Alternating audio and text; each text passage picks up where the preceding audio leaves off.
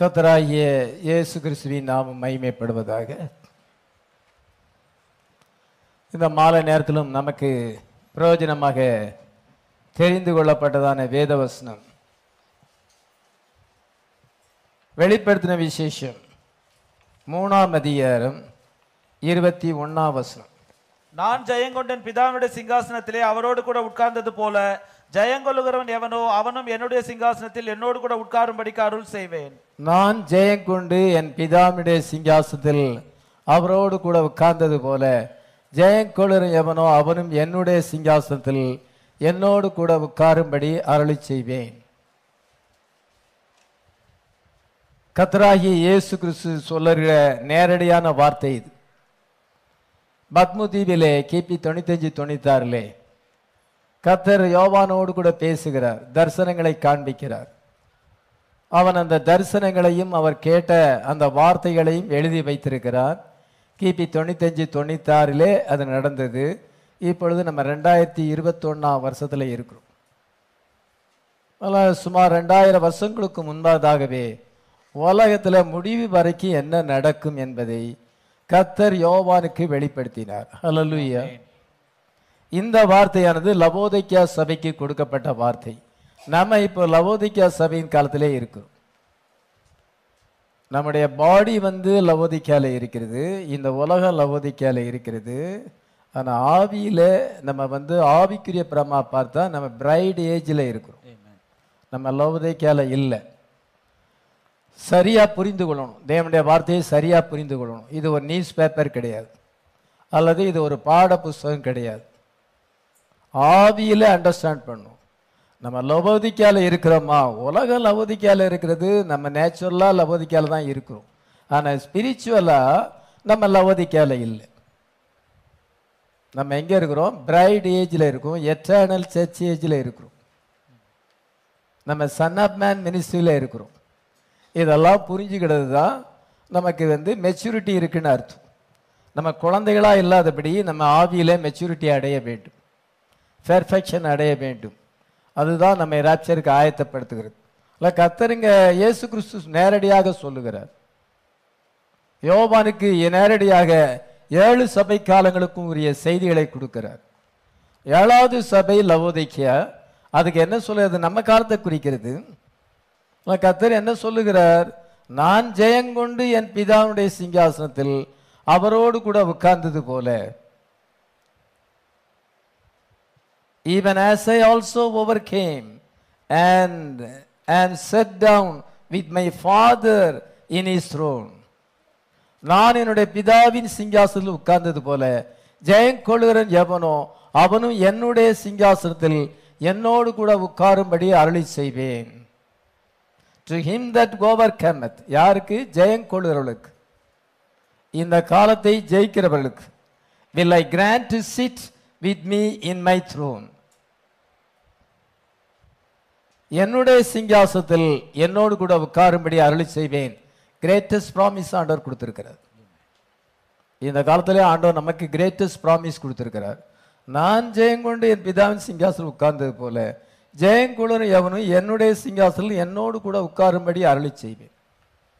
இதில் ரெண்டு சிங்காசனத்தை வாசிக்கிறோம். ஒன்று பிதாவின் சிங்காசனம் இன்னொன்று his throne father's throne and his throne Yesu கிறிஸ்துவின் சிங்காசனம். பிதாவின் சிங்காசனம் இங்கே இயேசு கிறிஸ்துவின் சிங்காசனம்.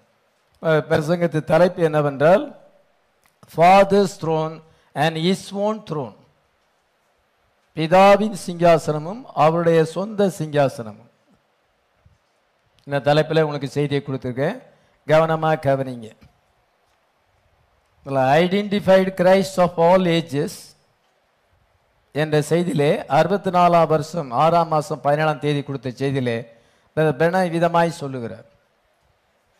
தென் வென் ஹி டைட் அவர் மறித்த பின்பு ரோஸ் அசண்டட் அவர் உயிர்த்தெழுந்தார் அவர் பல்லவத்துக்கு எடுத்துக்கொள்ளப்பட்டார் and sent back the Holy Spirit அதன் பின்பு அவர் பர்சுத்தாவியை அனுப்பினார்.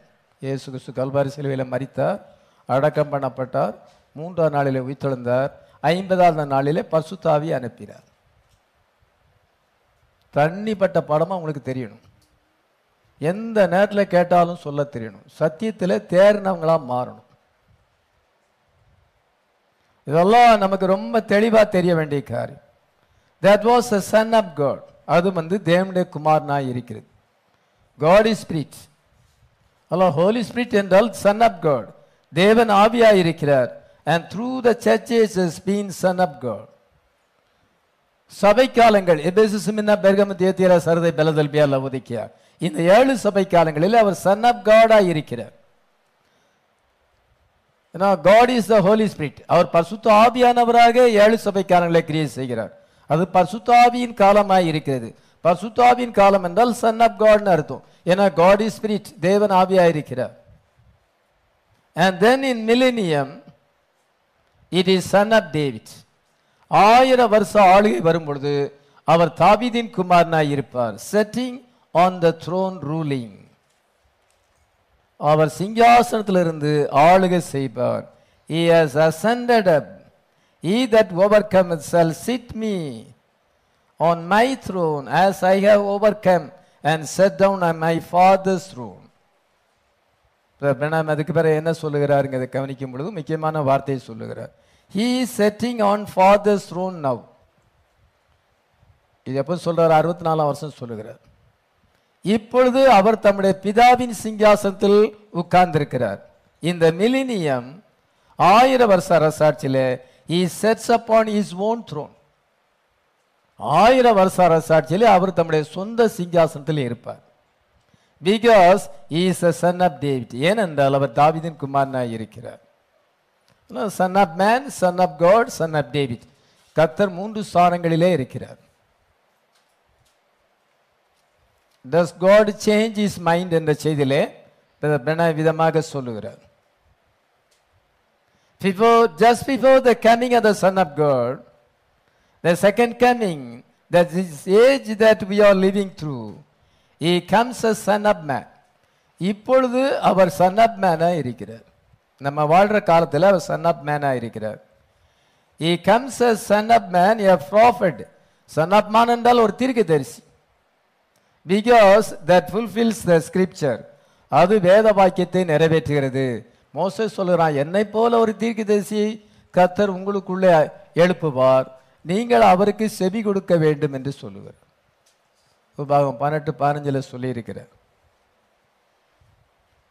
இயேசு கிறிஸ்து மோசையை போல ஒரு தீர்க்கதரிசியாக இருக்கிறார். பிறகு பெனமும் ஒரு தீர்க்கதரிசி. அதன் மீது நூற்றி எழுபதாவது பேராகிராஃப் எழுபத்தி ஏழாவது பேராகிராஃபில் அந்த செய்தியில் என்ன சொல்லுகிறார் என்றால் now he is through the church age now இப்பொழுது சபை காலமாக இருக்கிறது.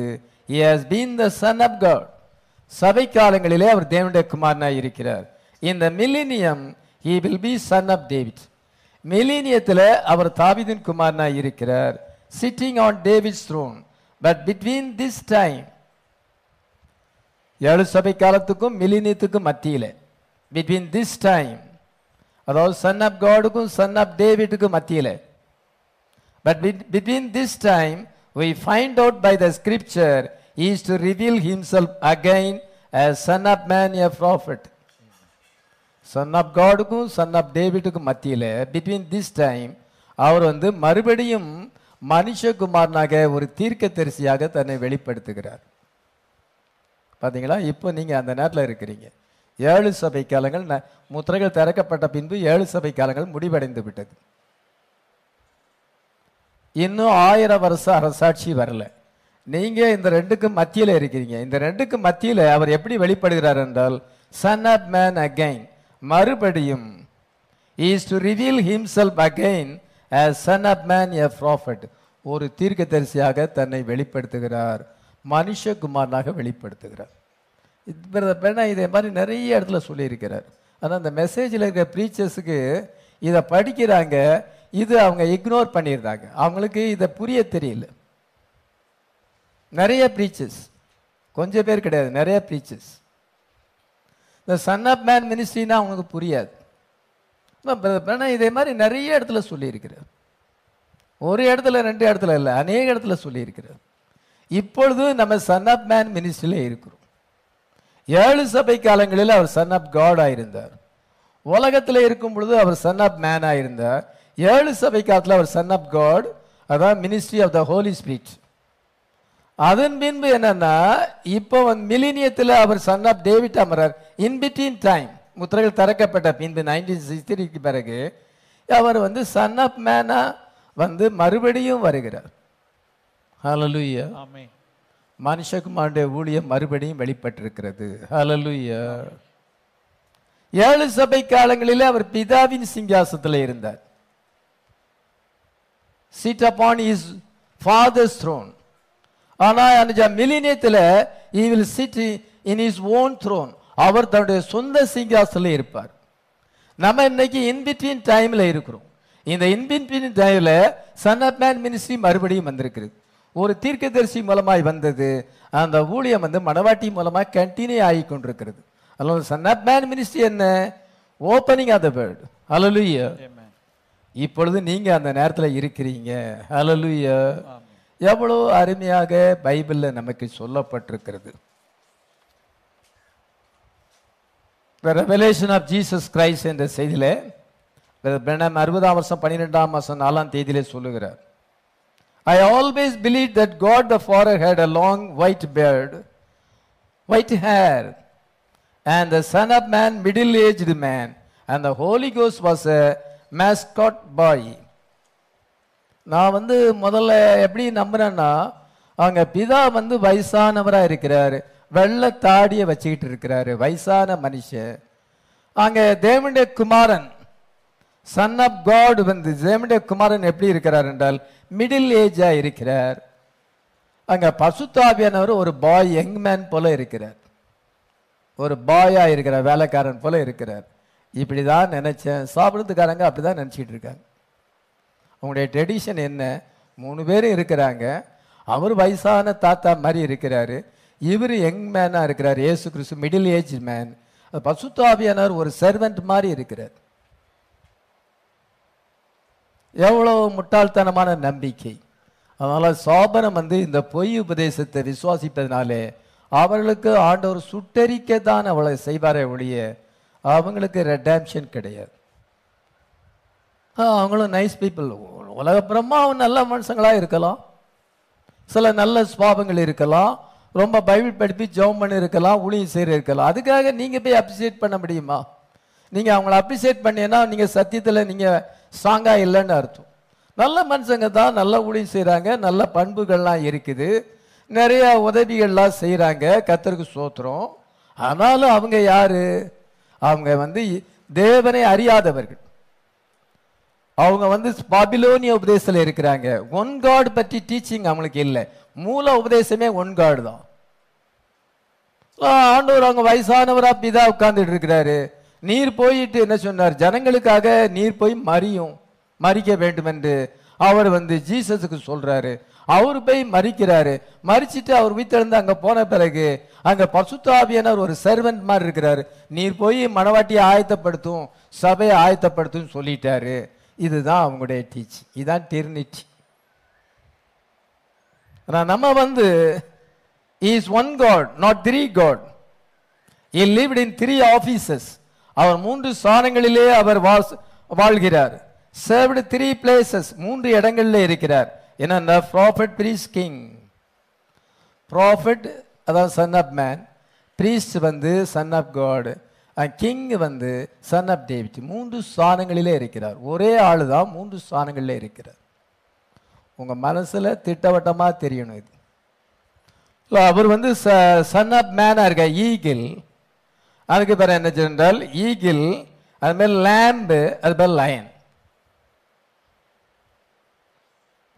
கிங் பிரீஸ்ட் ப்ராஃபட்டு அவர் வந்து ஈகிள் லேம்ப் அண்ட் லயன் இதமாக பைபிளில் வந்து எழுதப்பட்டிருக்கு. மூன்று ஸ்தானங்களிலே அவர் இருக்கிறார்.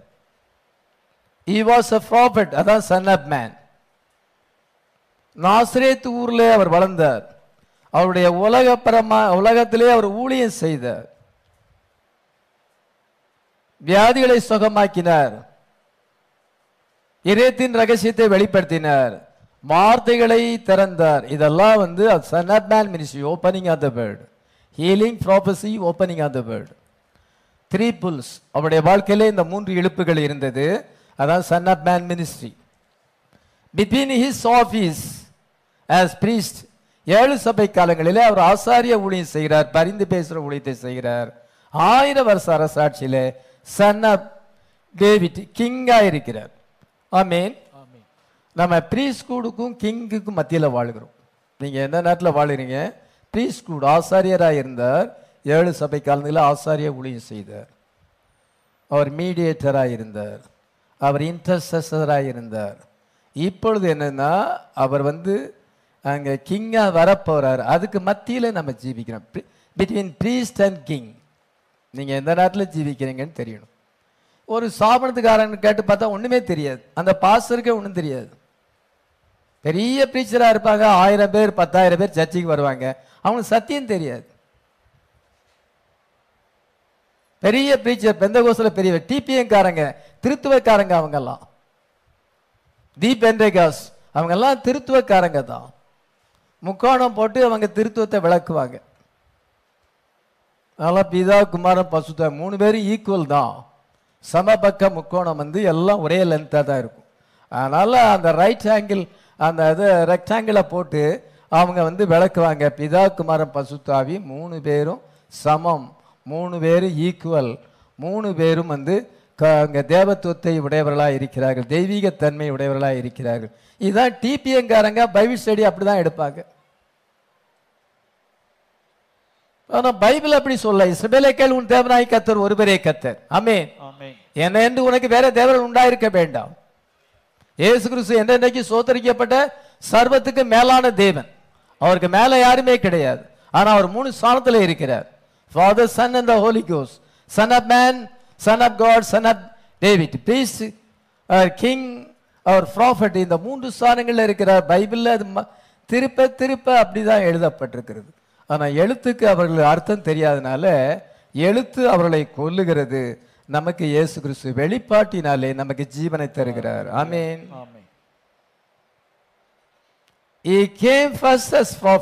முதலாவது ஒரு தீர்க்கதரிசியாய் வருகிறார். அவர்கள் அவரை சிலுவையில் அறைந்தார்கள். அவருடைய சொந்த ஜனங்கள் அவரை சிலுவையில் அறைந்தார்கள். அதன் பின்பு ஏழு சபை காலங்களில் பரிசுத்த ஆவியானவராக சன் ஆஃப் காடாக இருக்கிறார். He was the holy spirit son of god. Now in the millennium he will be the son of david the unveiling of god இந்த செயலை பிரதமர் சொல்கிறார் sitting upon the throne of his father david he is the son of david அதனால between the son of god and the son of david மத்தியில இப்பொழுது நம்ம ஜீவிக்கிறோம் ரெண்டாயிரத்தி இருபத்தி ஒண்ணுல நம்ம ஜீவிக்கிறோம் இந்த க- நேரத்துல ஆண்டவர் எனக்கு என் நமக்கு என்ன வாக்கு தத்துவம் கொடுத்துக்கிறார் நான் ஜெயங்கொண்டு என் பிதாவின் சிங்காசனம் உட்கார்ந்தது போல ஜெயங்கொள்ளும் எவனும் என்னுடைய சிங்காசனம் என்னோடு கூட உட்காருவான் என்று கத்த சொல்லியிருக்கிறார். அவர் வந்து ஜெயங்கொண்டு பிதாவின் சிங்காசனில் இருக்கிறார். சன் ஆஃப் காடா இருக்கிறார் பிரிஸ்டா இருக்கிறார். அதான் பிதாவின் சிங்காசனம். ஏழு சபை காலங்களில் பிரதர் பிரணா எப்படி இருக்கிறார்? He sitting on father's throne now but in the millennium he set on his own throne because is the son of David என்று பிரதர் பிரணா சொல்றார்? ஏழு சபை காலங்களில் அவர் பிதாவின் சிங்காசனில் இருக்கிறார். அவர் ஜெயம் கொண்டு மரணத்தையும் பாதாளத்தையும் பிசாசையும் செய்து ஜெயித்து உன்னதத்துக்கு ஏறி பிதாவின் சிங்காசனத்தில் இருக்கிறார். Sit upon his father's throne மிலினியத்தில் அவர் தன்னுடைய சொந்த சிங்காசனத்தில் இருப்பார். அலலுயா அப்பொழுது நீங்களும் அவரோடு கூட சிங்காசனத்தில் இருப்பீர்கள். அலலுயா நீங்களும் உலகத்தை ஆளுகை செய்வீர்கள். ஆண்டவர் இவ்வளவு பெரிய பிராமிஸ் கொடுத்துருக்கிறார். நான் ஜெயம் கொண்டு மரணத்தையும் பாதாளத்தையும் பிசாசையும் ஜெயித்து பிதாவின் சிங்காசனத்தில் இருக்கிறேன். ஆனா நான் ஒரு நாள்ல என்னுடைய சிங்காசனத்துக்கு வருவேன். என்னுடைய ஓன் த்ரோனுக்கு வருவேன். அப்பொழுது நீங்க என்ன செய்வீங்கன்னா என்னோடு கூட நீங்களும் சிங்காசனத்தில் இருந்து ஆளுகை செய்வீர்கள். அல்லேலூயா எவ்வளவு பெரிய கிரேட்டஸ்ட் ப்ராமிஸ் அந்த வசனத்தை நமக்கு நல்லா தெரியும். அடிக்கடி படிக்கிறோம். ஆனால் அதை நம்ம ரொம்ப ஆழமாக சிந்திக்கும் பொழுது அதனுடைய டீப்பாக நம்ம அதை சிந்திக்கும் பொழுது ஆண்டவர் நமக்கு இவ்வளோ பெரிய ப்ராமிஸ் கொடுக்குறார். அவர் இன்னும் அவர் செஞ்சால் தன்னுடைய சொந்த சி- சொந்த சிங்காரத்துக்கு வரல. அவர் இன்னும் பூமியை ஆளுகை செய்யலைன்னு அர்த்தம். இப்போ அவர் பூமியை ஆளுகை செய்யலை. ஒரு நாளில் பூமியை அவர் ஆளுகை செய்வார். அஞ்சு வருஷம் கிடையாது. அமெரிக்காவில் நாலு வருஷம். அவங்களுக்கு ரெண்டு சான்ஸ் தான் கொடுக்கப்படும். ஒரு நாலு வருஷம் ஜெயிச்ச பிறகு இன்னொரு நாலு வருஷம் ஜெயிக்கணும். ட்ரம்ப் வந்து ஒரு நாலு வருஷம் ஜெயிச்சாரு. திருப்பி போட்டியிடும் பொழுது தோல்வி அடைஞ்சிட்டார். ஆனால் ஒபாமா ரெண்டு டைம் அவர் ஃபுல் ஃபுல்ஃபில் பண்ணார். ஒபாமா நாலு ப்ளஸ் ஃபோர் ப்ளஸ் ஃபோர் வந்து எயிட் இந்தியாவில் என்னென்னா சாகும் வரைக்கும் உயிர் இருந்தால் கூட எலெக்ஷனில் நிற்கலாம் இது இந்தியா நாட்டினுடைய முறைமை. அங்கே அப்படிலாம் செய்ய முடியாது. ஒருத்தருக்கு எட்டு எட்டு வருஷம் தான் அதுக்கு மேலே கிடையாது. அதுக்கு மேலே அவங்க எலெக்ஷனில் நிற்க முடியாது. அந்த நாட்டினுடைய பிரமாணம் அப்படி நம்ம நாட்டு பிரமாணம் இப்படி இருக்கு. சாகும் வரைக்கும் இருக்கலாம். தொண்ணூத்தஞ்சு வயசானாலும் இருக்கலாம். ஓட்டில் பலம் இருந்தால் எலெக்ஷனில் நிற்கலாம் இது நம்ம நாட்டினுடைய கொள்கை விதமாக இருக்கு. ஆனால் யாருனாலும் என்னென்னா ஒரு குறிப்பிட்ட வருஷத்துக்கு மேலே ஆளுகை செய்ய முடியாது. ஒரு பத்து வருஷம் பதினஞ்சு வருஷம் செய்யலாம். அதுக்கு பிறகு அந்த கட்சி வீழ்ச்சி அடையும் ஆனால் இயேசு கிறிஸ்து ஆயிரம் வருஷம் உலகத்தை ஆளுகை ஒரு வருஷம் ரெண்டு வருஷம் இல்லை ஆயிரம் வருஷம். உலகத்தில் யாரும் ஆயிரம் வருஷம் உயிரோடு இருக்கல. மெத்துசலா தொள்ளாயிரத்தி அறுபத்தி ஒன்பது வருஷம் இருந்தான் இந்த கனியை புசிக்க நாளிலே நீ சாகவே சாவா என்று சொன்னார். கத்தருக்கு ஆயிரம் வருஷம் ஒரு நாளாக இருக்கிறது. அதனால ஆயிரம் வருஷம் யாருமே இல்லை. அந்த கனியை புசித்த நாளிலே ஆதா மறித்து போனான். தொள்ளாயிரத்தி முப்பது வயசுல அவன் மறித்து போனான். ஆனா இயேசு வந்து உலகத்தை ஆயிரம் வருஷம் ஆளுகை செய்யும் அல்லேலூயா ஆமென். நீங்க அந்த ஆயிரம் வருஷம் ஆளுகையில இருப்பீங்க. எப்படி இருக்கும் உலகம்? ஏதே நாட்டு இருக்கும். உலகம் வந்து ஏதேனா இருக்கும். புதியவான புதிய பூமி வந்து உலகம் இருக்கும். ஏதே நாட்டு செழிப்பா இருக்கும். அந்த ஆதாம் ஏவாள் எப்படி வந்து இன்பமாக அந்த ஏதேனில தேவனோடு கூட உலாவினார்களோ அந்த ஏடேனை மறுபடியும் கொண்டு வர போகிறார். ஹalleluya அதுதான் ரெஸ்டோரேஷன் அதுதான் ரெடம்ஷன் முதல்ல நமக்கு வந்து நம்முடைய ஆத்மாவை மீட்கிறார். ரெண்டாவது நம்முடைய சோலுக்கு ரெடம்ஷன் வருது. நம்ம பாடிக்கு ரெடம்ஷன் வருது. பாடி சேஞ்ச் வெட்டிங் சப்பருக்கு நம்ம போகிறோம் அங்கே செவன் இயர்ஸ் அந்த ஃபீஸில் இருக்கிறோம். உலகம் வந்து அர்மகதோன் யுத்தத்தில் அழிய போகிறது ஆன்டி கிரைஸ் பீரியடில் இருக்க போகுது. பின்பு நம்ம இந்த உலகத்துக்கு வந்து ஆண்டோர் இதை ரெனோவேட் பண்ணுகிறார். இந்த உலகத்தை ரெனோவேட் பண்ணுகிறார். ஏதேனாக மாற்றுகிறார். அப்பொழுது நம்ம இந்த உலகத்துல ஆயிரம் வருஷம் இயேசுவோடு ஆளுகை செய்வோம். ஆமென். ஆயிரம் வருஷம் ஆளுகையை தெரிஞ்சு கொள்ளணும்னா நீங்க ஏசாயா பதினொன்னாம் அதிகாரம் ஏசாயா முப்பத்தஞ்சு அதிகாரம் ஏசாயா அறுபத்தஞ்சு அதிகாரத்தை படிச்சு பாருங்க. அங்க மிலினிய எவ்விதமா இருக்கும் என்று ஐசாயா அங்க அருமையாக சொல்லி இருக்கிறார் வெளிப்படுத்தல் இருபத்தஞ்சாம் அதிகாரத்திலே நம்ம ஆறாம் வசனத்துல என்ன வாசிக்கிறோம் என்றால் முதலாம் உயிர்த்தெழுதலுக்கு பங்குள்ளவன் பாக்கியவானும் பரிசுத்தமானுமாய் இருக்கிறான் இவர்கள் மேல் இரண்டாம் மரண மரணத்துக்கு அதிகாரம் இல்லை இவர்கள் கிறிஸ்துடனே கூட ஆசாரியராய் இருந்து ஆயிரம் வருஷம் ஆளுகை செய்வார்கள். ஹalleluya எவ்வளவு பெரிய பிராமிஸ் கொடுக்கப்பட்டிருப்பார் இந்த வார்த்தையை வந்து கேட்டு உலகத்துல இந்த வார்த்தைக்காக ஜீவிச்சா என்ன கிடைக்குது? சுகம் கிடைக்குது பணம் கிடைக்குது. வார்த்தையின்படி ஜீவிக்கிறவனுக்கு தான் ஐஸ்வர்யம் வருது. வார்த்தையின்படி ஜீவிக்கிறவனுக்கு இருக்கிறதும் இல்லாம போயிரும். இருக்கிற பணமும் கிடைக்காது. ஃபேக்ட் ஆண்டவர் பாருங்க எல்லாமே நமக்கு நல்லது தான் செய்கிறார் அவருடைய வார்த்தையை பின்பற்றினாலும் நமக்கு நஷ்டம் கிடையாது. ஒழுங்கா பின்பற்றாதவங்க. ஒரு சவரம் கேட்குறாரு பாஸ் எனக்கு பெர்மிஷன் தாங்க. நீங்க பெர்மிஷன் தருவீங்களா? சர்ச்சுக்கு வரணும் அப்படின்னு சொன்னார் ஏதோ நான் பெர்மிஷன் கொடுக்காத போல அவர் வந்து கெஞ்சி கேட்குறாரு காரணம் என்ன? அவர் ரொம்ப நாளாக சர்ச்சு வருஷக்கணக்கில் சர்ச்சுக்கு வர்றது கிடையாது. ஆண்டவரை உத்தமமாக தேடுவதில்லை. சரி வாங்க. வரலாம் பிரதர் பெர்மிஷன் நான் கொடுக்குறேன். ஏதோ ஒரு நாள் ரெண்டு நாள் தலையை காட்டினா பிற ஆளை காணலை. பாருங்க இவ்வளோ பெர்மிஷன் கேட்டும் அதன் பின்பும் கீழ்ப்படியலை. வந்தால் ரெகுலராக வரணும்னு சொல்லியிருந்தேன் கீழ்ப்படியலை. இவங்களுக்கெல்லாம் எப்படி ஆயிரம் வருஷம் ஆளுகள் கிடைக்கும்? சத்தியம் நல்லா தெரியும். எல்லா சத்தியமும் நல்லா தெரியும். நிறைய நினைச்சா கத்தரை விட்டு பின்வாங்கி போயிட்டு டாஸ்மார்க்குக்கு போகிறது அப்போ என்ன செய்ய முடியும்? எப்படி ஆசீர்வாதம் வரும்? இருக்கிற ஆசீர்வாதம் போயிடும் குடி குடியை கெடுக்கும். அது குடும்பத்தை குட்டிச்சவராக மாற்றிடும் அதெல்லாம் பாருங்க. சத்தியத்தை அறிஞ்சிருந்து மனப்பூர்வமாய் பாவம் செய்தால் அவளுக்கு தண்டனை அதிகமாயிருக்கும் நம்ம சத்தியத்தை சின்சியராக வந்தால் எல்லாரையும் ஆண்டவர் ஐஸ்வர்யவான்களாக மாற்றுகிறார். எத்தனை பேர் விசுவாசிக்கிறோம்? உண்மையாக மாற்றுறாரு. முதலாவது தேண்டி ராஜ்யத்தை நீதி தண்டங்கள் எவ்வளவு எல்லாம் உங்களுக்கு கூட கொடுக்க அப்படின்னு சொல்லியிருக்காரு. உலகப்பெருமான ஆசீர்வாதத்தை பெறணும்னா நம்ம மெசேஜில் சின்சியரா இருக்கணும். மெசேஜில் வந்தா ஏதோ இழந்து போறோம் என்று சாத்தா உங்களுக்கு சொல்லுவோம் இல்ல மெசேஜில் வந்தா தான் பிளஸிங் அது எப்படி? உபாகமம் இருபத்தெட்டு அதிகாரம் ஒன்லேருந்து இருந்து நீங்கள் இருந்து நீங்க பதினாலு வரைக்கும் பதினஞ்சு பதினாலு வரைக்கும் வாசித்து பாருங்க. உங்களுடைய வார்த்தைக்கு செவி கொடுத்தா இப்பொழுது சொல்லப்படும் ஆசீர்வாதம்லாம் பலிக்கும். அந்த வசனம் பொய்யா? வார்த்தைக்கு கீழ்ப்படிஞ்சா ஐஸ்வர்யம் வரும். பணம் வரும். பணம் வர்றதுக்கு சீக்கிரட்டு வார்த்தைக்கு கீழ்ப்படிவது தான் ஏதோ ஆண்டவரை தேடினாப்புல ஏதோ நம்ம பிழைப்பெல்லாம் கெட்டு போகுது நம்ம வேலைக்கு போகணும் அப்படின்னு ஓடுனோம்னா அது அப்படி இல்லை. சரீர முயற்சி அற்ப பிரயோஜனம் உள்ளது. நீ சரீரப்பிரமா பிரயாசப்பட்டால் அற்ப பிரயோஜனம். அதனால் தேவ பக்தி இந்த ஜீவனுக்கு இதற்கு பின்வரும் ஜீவனுக்கும் வாக்கு தத்துவம் உள்ளதாகையால் எல்லாவற்றுக்கும் பிரயோஜனம் உள்ளது. ஒன்று தீம்பத்து நாலு எட்டுல வாசிக்கிறோம் அதனால் தேவ பக்தியா இருந்தா இந்த ஜீவன் இந்த உலக வாழ்க்கை அந்த உலக வாழ்க்கை. நீங்க வெட்டிங் சப்பருக்கு எடுத்துக்கொள்ளப்பட்டு பின்பு அவர் சன் ஆஃப் டேவிட்டா தன்னுடைய சொந்த சிங்காசனத்துக்கு வந்து உலகத்தை ஆளுகை செய்யும் பொழுது அவரோடு கூட நீங்களும் சிங்காசனத்திலிருந்து ஆளுகை செய்வீர்கள். ஒரு நாள்ல அது நடக்க போகுது. என் வாழ்க்கையில் அது நிறைவேற போகுது. காட் இஸ் குட் எத்தனை பேர் விசுவாசிக்கிறீங்க? தேவன் நல்லவர் இங்கேயும் ஆசீர்வதிக்கிறார் அங்கேயும் எட்டர்னல் பிளஸிங் தருகிறார். நமக்கு சோதனை வரலாம் ட்ரையல்ஸ் வரலாம் ஆனாலும் நம்ம அதை ஜெயிக்க முடியும். வார்த்தையினாலும் ஜபத்தினாலும் ஜெயிக்கணும். உண்மையாக உத்தமமாக ஜீவிச்சா ஆசீர்வாதம் வரும். நீங்கள் மனுஷங்கிட்ட போய் கையேந்த வேண்டிய அவசியம் இல்லை. மனுஷனை நம்பி ஜீவிக்க வேண்டிய அவசியம் இல்லை. நாளைக்காக நீங்கள் கவலைப்பட வேண்டாம்.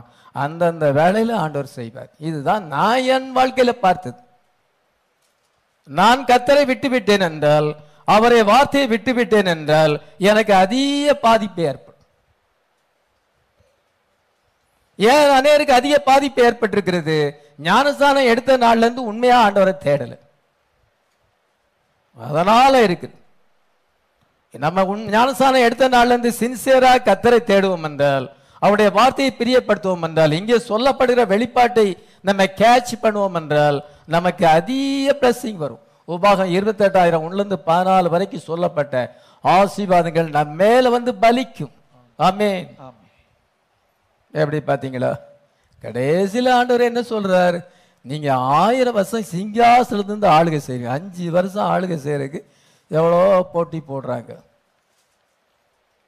அவங்க அதிகாரத்தெல்லாம் சென்ட்ரல் கவர்மெண்ட் தங்களுடைய அதிகாரத்தெல்லாம் காண்பித்து இந்தியாவே ஒரே கொரோனா எல்லாம் செ- சடலங்களாக இருக்கிறது. இந்தியாவில் சடலங்கள் நிறைய இருக்கு.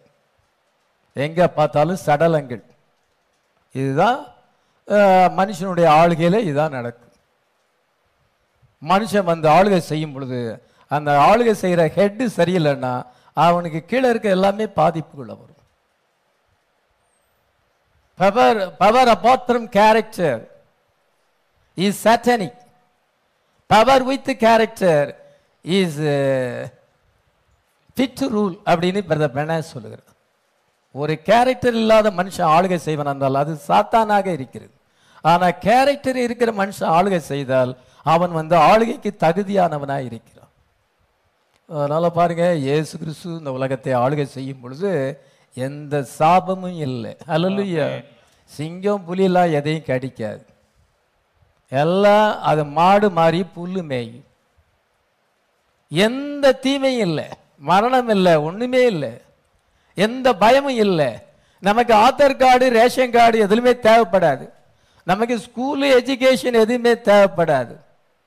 நம்ம ஆஃபீஸில் போய் வேலை செய்கிறோம் அல்லது பிஸ்னஸ் பண்ணவோ அவசியமே இல்லை. நம்ம சூப்பர்வைசராக இருப்போம். எல்லாத்தையும் நம்ம ஆளுகை செய்வோம். ஹalleluya என்ன ஒரு பிளஸ்ஸிங் அவர் தன்னுடைய சொந்த சிங்காசனம் அவர் இப்பொழுது பிதாவின் சிங்காசனம் இருக்கிறார். அது ஒரு சாணம். அவர் வந்து ஹோலி கோஸ்டா இருக்கிறார். ஏழு சபை காலங்களிலே அவர் பிரீஸ்டா இருக்கிறார். பின்பு சொந்த சிங்காசனத்துக்கு வரும்பொழுது சன் ஆஃப் டேவிட் வரும்போது நீங்க அவரோடு கூட ஆளுகை செய்யும் so what a greatest blessing எவ்வளோ பெரிய ஆசீர்வாதம். இந்த மெசேஜில் எவ்வளோ ஆசீர்வாதம் இருக்கிறது? அதை நம்ம ரியலைஸ் பண்ணோம் என்றால் ஆண்டவர் பார்க்கிறார் இவன் இரியத்தின் நினைவு கரெக்டா இருக்கு. இவன் இரியத்தின் நினைவு எப்படியோ அப்படி இருக்கிறான். இவன் இரியத்துல நல்ல நினைவு இருக்குது. அதே மாதிரி நடக்கும். மெசேஜில் வந்திருக்கிறேன் ஆண்டவர் வந்து என்னுடைய பெண்ணுக்கு மாப்பிள்ளையை தருவார் நீ. அவன் கண்டிப்பா தருவாரு. அது அவர் தானே கொண்டு வர்றாரு அப்படின்னு மனப்பான்மை இருக்கவங்களுக்கு கரெக்டா நடக்கும். இவங்க மெசேஜில் வந்தாலே ஒன்றும் நடக்காது. யாருமே வந்து கேட்டு வர மாட்டேங்கிறாங்க மாப்பிள்ளை பெண்ணு கேட்டு வர மாட்டேங்க நீ உன் புத்தி எப்படி இருக்கோ அப்படிதான் இருப்பா. உன்னுடைய புத்தி எப்படி இருக்கோ அப்படிதான். மெசேஜில் வந்தா ஆசீர்வாதம். மெசேஜில் வந்தா நமக்கு ஜெயம். மெசேஜில் வந்தா எல்லாமே நடக்கும். நானும் அதை டெஸ்ட் பண்ணி பார்த்தேன். உண்மையிலே அது கரெக்ட் ஆனா ஜனங்கள் என்ன சொல்றாங்க? பொதுவா அப்படி ஆயிரும் இப்படி ஆயிரும். நீங்க அந்த மெசேஜுக்கு போவாதீங்க. ஐயோ அவங்களுடைய வாழ்க்கை வந்து நாசமா போறதுக்கு பிசாசின் மக்கள் அவ்விதமாய் சொல்லுவாங்க சாபனத்து மக்கள் சொல்லுவாங்க. நீ எல்லா ஜுவல்ஸையும் எடு. நீ கத்தருக்கு ஒப்பு கொடு நீ ஏசு கிறிஸ்து நாமத்தில் ஞானசானம் எடு. நீ சாபனத்தை விட்டு வா. கத்தர் உன்னை ஆசிர்வதிப்பார். நீ வந்து பார் அப்பொழுது தெரியும். ஆனால் சாபனத்து மக்கள் வந்து அது அப்படி ஆயிரும். நீங்க அதுக்கு போகாத. அப்படி ஆயிரும். உன் இருக்கிற நிலைமையை விட மோசமா போயிரும். அவங்க அந்த மனப்பான்மையை கொடுப்பாங்க. அவன் மனப்பான்மை எப்படி இருக்கோ அப்படிதான் அவங்க வாழ்க்கை. உங்களுடைய மனப்பான்மை சரியா இருக்கும் என்றால் அவன் இதயத்தின் நினைவு எப்படியோ அப்படியே அவன் இருக்கிறான். நீதிமொழிகள் இருபத்தி மூணாயிரம் ஏழாம் வருஷத்துல வாசிக்கிறோம். நான் வந்து சிங்காசனத்துக்கு உயர்த்தப்படுவேன். ஆயிரம் வருஷம் ஆளுகை செய்வேன். ஆண்டவரே அதுக்காக சோத்திரம் ஆமென். நீங்க அப்படி சொல்லி பாருங்க. நீங்க ஆயிரம் வருஷ சாட்சியில இருக்க போறீங்க. The breach between the seven church ages and the seven seals என்ற செய்தியிலே விதமாய் சொல்லுகிறார். It is only revealed after the church ages and denominational ages has run out. ஏழு முத்திரைகள் எப்பொழுது திறக்கப்படும் என்றால் சாபன க- காலங்கள் முடிய வேண்டும். சாபனம் இருக்கத்தான் செய்யுது ஆனால் ஆண்டவர் அங்கே இல்லை. அது முடிஞ்சு விட்டது. அது பெருசாக தான் இருக்கு. எங்கள் சர்ச்சுக்கு நிறைய பேர் வராங்க. சரி வரதான் செய்வாங்க. ஆனால் இயேசு குருசு அங்கே இல்லை. It is only revealed after the church ages இந்த ஏழு சபை காலங்களுக்கு பின்னு தான் அவர் இறங்கி வந்து முத்திரைகளை திறக்கிறார். முத்திரைகள் திறக்கப்பட்டாச்சுன்னா ஏழு சபை காலங்கள் முடிஞ்சிட்டுன்னு அர்த்தம். தீர்க்கதரிசி ரொம்ப அருமையாக சொல்லியிருக்கார். And denominational ages has run out இதோ சோபர காலங்கள் அது முடிந்து விட்டது. அது அங்கே ஆரம்பிச்சது பிற முடிஞ்சு விட்டது. சபை காலங்கள் முடிந்து விட்டது. அதனால் கத்தர் அங்கே ஒரு காலம் இருக்க மாட்டார். அவங்க ஒரு எமோஷனலாக செய்யலாம். உணர்ச்சி வசப்பட்டு செய்யலாம். அவங்க வந்து என்ன சொன்னால் எமோஷன் பரவசம் அடையலாம். ஆனால் ரியலாக அவங்களுக்கு ஹோலி ஸ்பிரிட் கிடையாது. ரியல் ஹோலி ஸ்பிரிட் உங்களுக்கு தான் இருக்கிறது ஹலலுய அதனால் நம்ம இப்பொழுது ஈக்கிள் ஏஜில் வந்திருக்கிறோம். ஃபுல்னஸ் ஆஃப் வேர்டு வந்திருக்கிறது.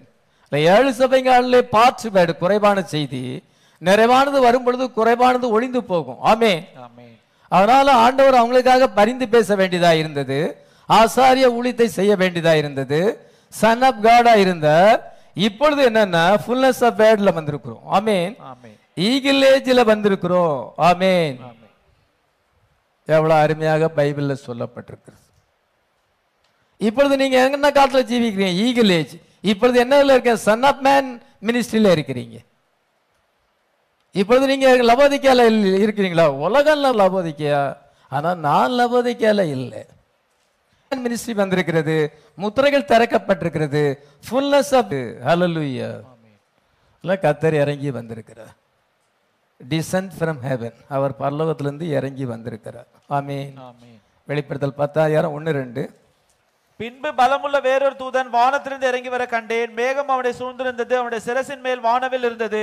அவனுடைய முகம் சூரியனைப் போலவும் அவனுடைய கால்கள் அக்னி ஸ்தம்பங்களைப் போலவும் இருந்தது. திறக்கப்பட்ட ஒரு சிறு புஸ்தகம் அவன் கையில் இருந்தது. சரி இங்கே கவனிக்கும் பொழுது எல்லாம் அடிக்கடி நம்ம இந்த வசனத்தை வாசிக்கிறோம். நமக்கு முக்கியமான வசனம் பின்பு பலமுள்ள வேறொரு தூதன் வானத்திலிருந்து இறங்கி வர கண்டேன். மேகம் அவனை சூழ்ந்திருந்தது. அவன் சிரசின் மேல் வானவில் இருந்தது. அவனுடைய முகம் சூரியனைப் போலவும் கால்கள் அக்கினி ஸ்தம்பங்களைப் போல் இருந்தது. திறக்கப்பட்ட சிறு புஸ்தகம் கையில் இருந்தது. தன் வலது பாதத்தை சமுத்திரத்தின் மேலும் தன் இடது பாதத்தை பூமியின் மேல் வைத்து சிங்கம் கர்ச்சிப்பது போல மகா சத்தமாய் ஆர்ப்பரித்தான். அப்பொழுது ஏழு இடிகள் தங்கள் சத்தங்களை முழங்கின என்று நம்ம பைபிளில் வாசிக்கிறோம். இது நம்ம காலத்தில் நிறைவேறி இருக்கு. அவர் இறங்கி வந்திருக்கிறார். அவர் எப்படி ரெடீமராக வந்திருக்கிறார். ஹalleluya சன் அப் மேனாக வந்திருக்கிறார். அவர் கிங்கா வந்திருக்கிறார். அவர் வந்து சுப்ரீம் ஜட்ஜா வந்திருக்கிறார். அதெல்லாம் நிறைய டைட்டில்ஸ் கொடுக்கலாம். இப்பொழுது அந்த இறங்கி வந்தவர் யாருக்கும் எங்க இருக்கிறாரு? நம்ம மத்தியிலே இருக்கிறார். அவர் தியாஃபனியில் இருக்கிறார். பிளாட்ஃபார்மா இருக்கிறார். எவ்வளோ காரியங்களை சொல்லலாம். ஆண்டவரை வந்து ஆயிரம் நாவு இருந்தாலும் புகழ முடியாது. விடிய விடிய கூட பிரசங்கம் பண்ணலாம் இந்த வார்த்தையை.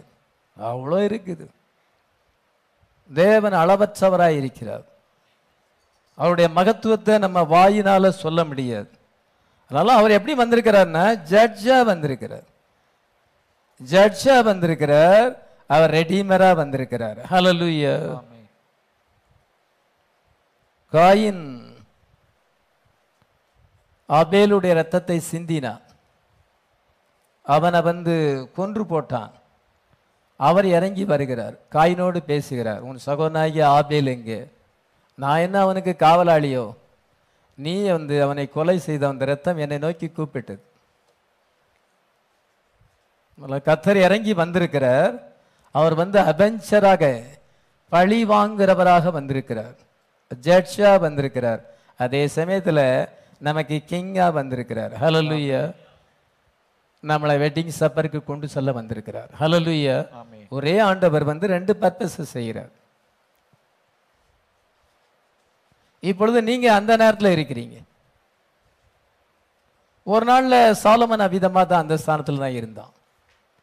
ஒன்னு ராஜாக்கள் ஒன்னாதிகாரம் நாற்பத்தி எட்டாம் வசந்த வாசிக்கலாம்.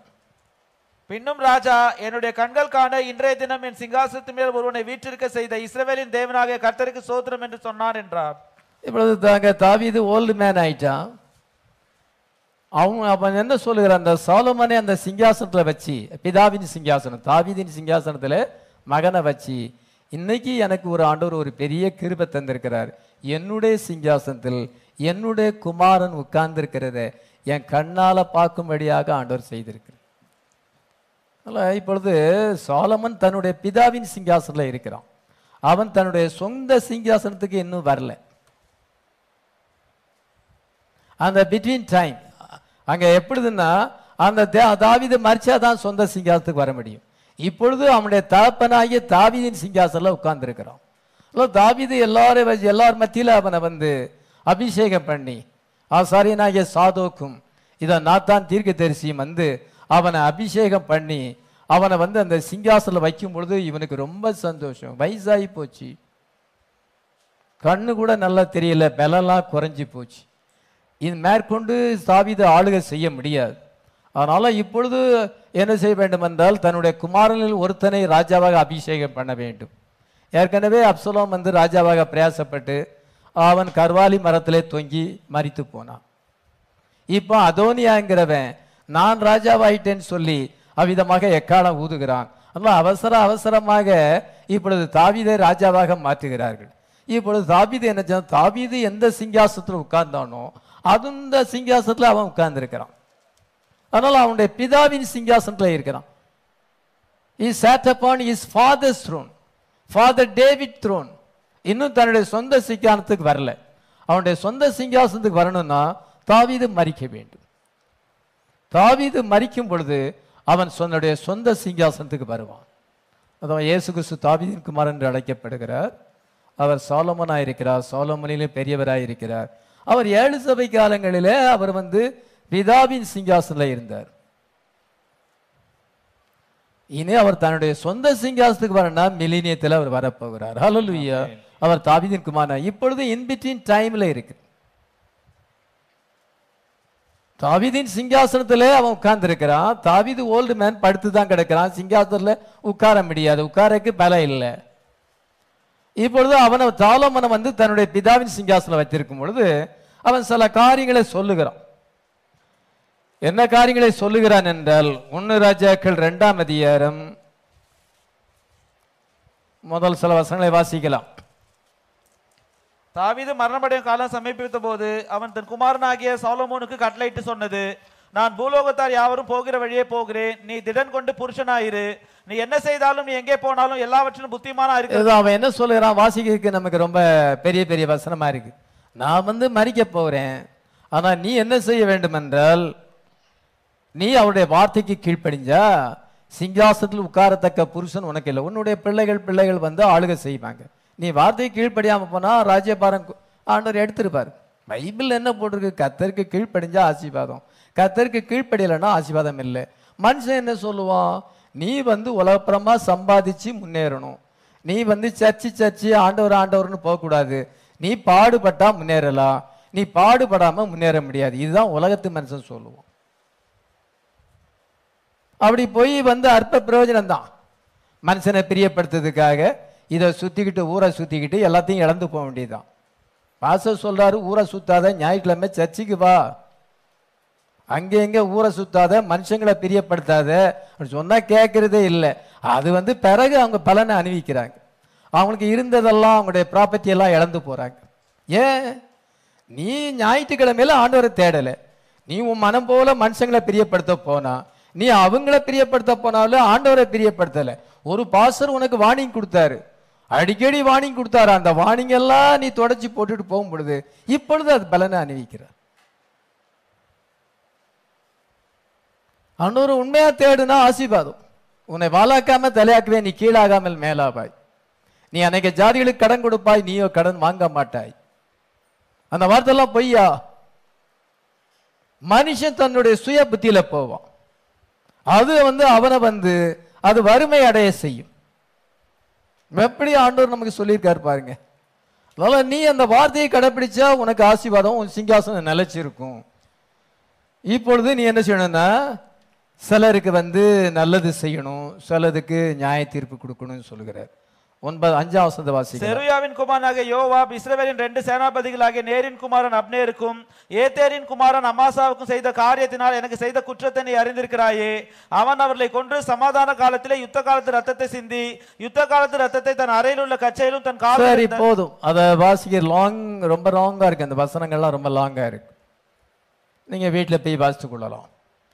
அந்த யோவாப்புங்கிறவன் சமாதான காலத்தில் யுத்த யுத்த காலத்தில் சரிச்சிருச்சான் தன்னை விட நேர்மையானவர்கள் அப்பனேரே அமாசதையும் அவன் சமாதானமான காலத்தில் யுத்த காலம் கிடையாது. சமாதான காலத்திலே அவளை கொன்று போட்டான். ஆனாலும் அவனை விடாத அவன் வந்து அவனுக்கு வந்து நீ நியாய தீர்ப்பு கொடுக்க வேண்டும் என்று சொல்லுகிறான். அது மாத்திரமல்ல இன்னொருத்தனையும் சொல்லுகிறான். எட்டாம் வசந்த வாசிக்கலாம். மேலும் பகூரின் ஊரானான பெனேமினன் ஆகிய கேராவின் மகன் சீமேயி உன்னிடத்தில் இருக்கிறான். நான் மகன் அந்த சீமேயை பற்றி சொல்லுகிறான். நான் வந்து அப்சலமுக்கு பயந்து சிங்காசனத்தை விட்டு போகும் பொழுது அவன் சாபம் போட்டான் என் மேல. மண்ணை அள்ளி போட்டான் கல் அள்ளி போட்டான். இதை அவன் சபிச்சான் நான் வந்து அவனை ஒன்றும் செய்யாதங்கன்னு சொல்லிட்டேன் நீ சாவதில்லை என்று உன் அவனுக்கு வாக்கு கொடுத்துட்டேன். அதனால நீ ஒன்றும் செய்யாத. நான் போன பிறகு அவனை சும்மா விடாத. உனக்கு எப்படி நியாய தீர்ப்பு கொடுக்கணும்னு உனக்கு தெரியும் அப்படிங்கிற. அதன் பின்பு என்ன என்றால் சில அந்த அவன் பின்வாங்கி அவன் வந்து ஓடும் பொழுது அவனுக்கு உதவி செஞ்சவங்க ஏழாம் வசந்த வாசிக்கலாம் கீழையாத்தியனான பர்சிலாயின் குமாரருக்கு தயவு செய்வாயாக. அவர்கள் உன் பந்தியில் சாப்பிடுவர்களுடன் இருப்பார்களாக. உன் சகோதரனாகிய அப்சலோமுக்கு முன்பாக நான் ஓடி போகையில் அவர்கள் என்னை ஆதரித்தார்கள். சரி அந்த பர்சிலாவின் குமாரர்களுக்கு நீ நன்மை செய்ய வேண்டும். உன் பந்தியில் அவர்கள் சாப்பிடுறவர்களாக இருக்க வேண்டும். ஏனென்றால் நான் அப்சுலமுக்கு பயந்து நான் போகும்பொழுது அவங்க பெட்டு கொண்டு வந்தாங்க சாப்பாடு கொண்டு வந்தாங்க என்னை ரொம்ப கவனிச்சாங்க பராமரிச்சாங்க. அதனால நீ அதை மறந்துடக்கூடாது அப்படின்னு சாலமனுக்கு சொல்கிறான் பாருங்க தாவிது உயிரோடு இருக்கிறா? இதை சாலமன் இருக்கிறான் தாவிது இப்பொழுது சிங்காசனத்தில் இல்லை. அவன் மகன் சிங்காசனத்தில் இருக்கிறான். ஃபாதர் ஸ்ட்ரோனில் இருக்கிறான். அவன் இன்னும் தன்னுடைய சொந்த சிங்காசனத்துக்கு வரல. அதுக்கு முன்னாலே அவன் சொல்கிறான் இதை இந்த மாதிரி இவங்களுக்கு நியாய தீர்ப்பு கொடுக்கணும். இவங்களுக்கு நீ ஆசீர்வாதத்தை கொடுக்கணும். ஏன்னா நான் வந்து உலகத்தில் இருக்கும் பொழுது இவர்களெல்லாம் எனக்கு உதவியாக இருந்தார்கள். இவர்களெல்லாம் எனக்கு விரோதமாக இருந்தார்கள். நீ அவங்களுக்கு வந்து ரிவார்ட் கொடுக்க வேண்டும் என்று சொல்லுகிறத நம்ம வாசிக்கிறோம். இப்பொழுது நம்ம அந்த நேரத்தில் இருக்கோம். இப்போ நீங்களும் நானும் அந்த நேரத்தில் இருக்கும். சபை காலங்கள் முடிந்து விட்டது. இயேசு கிறிஸ்து இன்னும் ராஜாவாக வரவில்லை. நம்ம ஒரு காலத்தில் இருக்கிறோம்.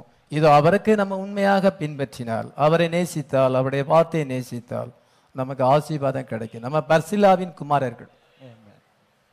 இயேசு கிறிஸ்துவை உலகம் புறக்கணித்திருக்கும் பொழுது அவருடைய வார்த்தையை உலகம் புறக்கணித்திருக்கும் பொழுது நீங்கள் அந்த வார்த்தையை ஆதரித்தால் உங்களுக்கு ரிவார்ட் கிடைக்கும்.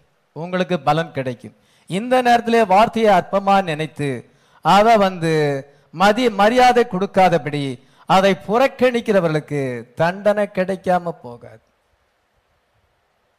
இப்போ அந்த டைம்ல இருக்கிறோம். தவிது தன்னுடைய ராஜ்யத்து தன்னுடைய சாலமன் தன்னுடைய சொந்த சிங்காசனத்துக்கு வரவில்லை. தன்னுடைய பிதாவின் சிங்காசனம் இருக்கிறான் அப்பொழுது தாவிது இதெல்லாம் சொல்லிட்டு போயிட்டான். நான் வந்து ஒன்றும் செய்ய முடியாது. யோபையான் கூட கடைசி வரைக்கும் யுத்தம் பண்ணியிருக்கிறான். எவ்வளோ யுத்தம் பண்ணியிருக்கான். நான் அவனை போய் நியாயந்திருக்க முடியுமா? சீமையை தூசித்துட்டான். நான் வந்து அந்த நேரத்தில் நல்ல பிள்ளை போல அவனுக்கு வந்து அனுஜண்டால் அவன் வந்து அவனுக்கு மன்னிச்சிட்டேன்னு சொல்லிட்டான். அவன் திருப்பி திருப்பி வரும்பொழுது மன்னிப்பு கேட்டான். மன்னிச்சிட்டேன் இப்பொழுது இருக்கிற சீஃப் மினிஸ்டர் என்ன விரோதிகளை சத்துருக்களை எதிர்க்கட்சிக்காரங்களெல்லாம் ரொம்ப அனுசரித்து போகிறார் இதை மாதிரி எந்த அரசியல்வாதியும் நடந்ததில்லை. அவங்க பவரில் வந்தால் முதல்ல பழி வாங்க தான் செய்வாங்க. எந்த அரசியல்வாதியாக இருந்தாலும் அப்படி தான் சென்ட்ரல் கவர்மெண்ட்டில் இருந்தாலும் சரி ஸ்டேட் கவர்மெண்ட்டில் இதுக்கு முன்னால் இருந்தவங்கெல்லாம் அந்த மாதிரி தான் செஞ்சாங்க. இவன் வந்து மன்னிப்பு கேட்டால் நான் மன்னிச்சிட்டேன். அதனால் என்ன செய்ய முடியாது என்றால் நான் அவனை ஒன்றும் செய்ய முடியாது. அதே போல் ஏழு சபை காலங்களில் ஆண்டவர் எல்லாத்தையும் மன்னிச்சிட்டார். நான் அவனுக்கு நியாய தீர்ப்பு கொடுக்க முடியாது. நான் அவங்களுடைய பாவம்லாம் ரத்தத்தின் கீழே கொண்டுட்டேன் அவனுக்கு நியாய தீர்ப்பு கொடுக்க முடியாது. அதனால் தாவிது நான் அவர்களுக்கு நியாய தீர்ப்பு கொடுக்க முடியாது. ஆனால் நீ வந்து அவனுக்கு நியாய தீர்ப்பு கொடுக்கணும். எனக்கு உதவி செய்தவங்களையும் நீ மறக்காதபடி அவங்கள வந்து பர்சிலாவின் குமாரர்களுக்கு நீ நன்மை செய்ய வேண்டும். அவன் குடும்பத்தையும் நீர் வந்து நீ வா- ஆதரிக்க வேண்டும் என்று சொல்லுகிறத நம்ம வாசிக்கிறோம். அதெல்லாம் இப்பொழுது என்றால் பிதாவின் சிங்காசனத்திலே சாலமன் இருக்கிறான். தன் தாப்பனாகிய தாவின் சிங்காசனத்தில் இருக்கிறான். அதுபோல ஏழு அதான் ஏழு சபை காலங்களில் அவர் இரு- அப்படி இருந்தார். இப்போ அவர் சன் ஆஃப் டேவிட் அவனை இன்பிட்வீன் டைம்ல நம்ம இருக்கிறோம். இன்பிட்வீன் டைம்ல நம்ம இருக்கும் பொழுது கத்தர் வந்து என்ன சொல்லுகிறார் என்றால் ரிவார்டு கொடுக்கவும் சொல்றாரு நியாய தீர்ப்பு கொடுக்கவும் சொல்றாரு. இப்பொழுது அப்படி வந்திருக்கிறார். அல்லேலூயா ஆமென். அவர் தாவீதின் சிங்காசனத்துக்கு வருவதற்கு முன்னதாக இந்த ரெண்டு காரியங்களை செய்ய வேண்டும். இப்பொழுது என்னன்னா இந்த அவர் தன்னுடைய சொந்த சிங்காசனத்துக்கு இன்னும் வரல. இன் பிட்வீன் டைம்ல நம்ம இருக்கிறோம். ஏழு சபை காலங்களில் ஆண்டவர் அவனுடைய குறையெல்லாம் மன்னிச்சிட்டார். ஆனா இப்பொழுது என்ன செய்யறார் என்றால் அவர் சொல்லிட்டு போயிருக்கிறார். இதோ நான் சீக்கிரமாய் வருகிறேன். அவனுடைய கீழத்தக்கதாக அவனவனுக்கு நான் அளிக்கும் பலன் என்னோடு கூட வருகிறது. ஆமே ஆமென். இல்ல நீங்க பர்சிலாவின் குமாரராக வார்த்தையை வந்து ஆதரிக்கிறீங்க.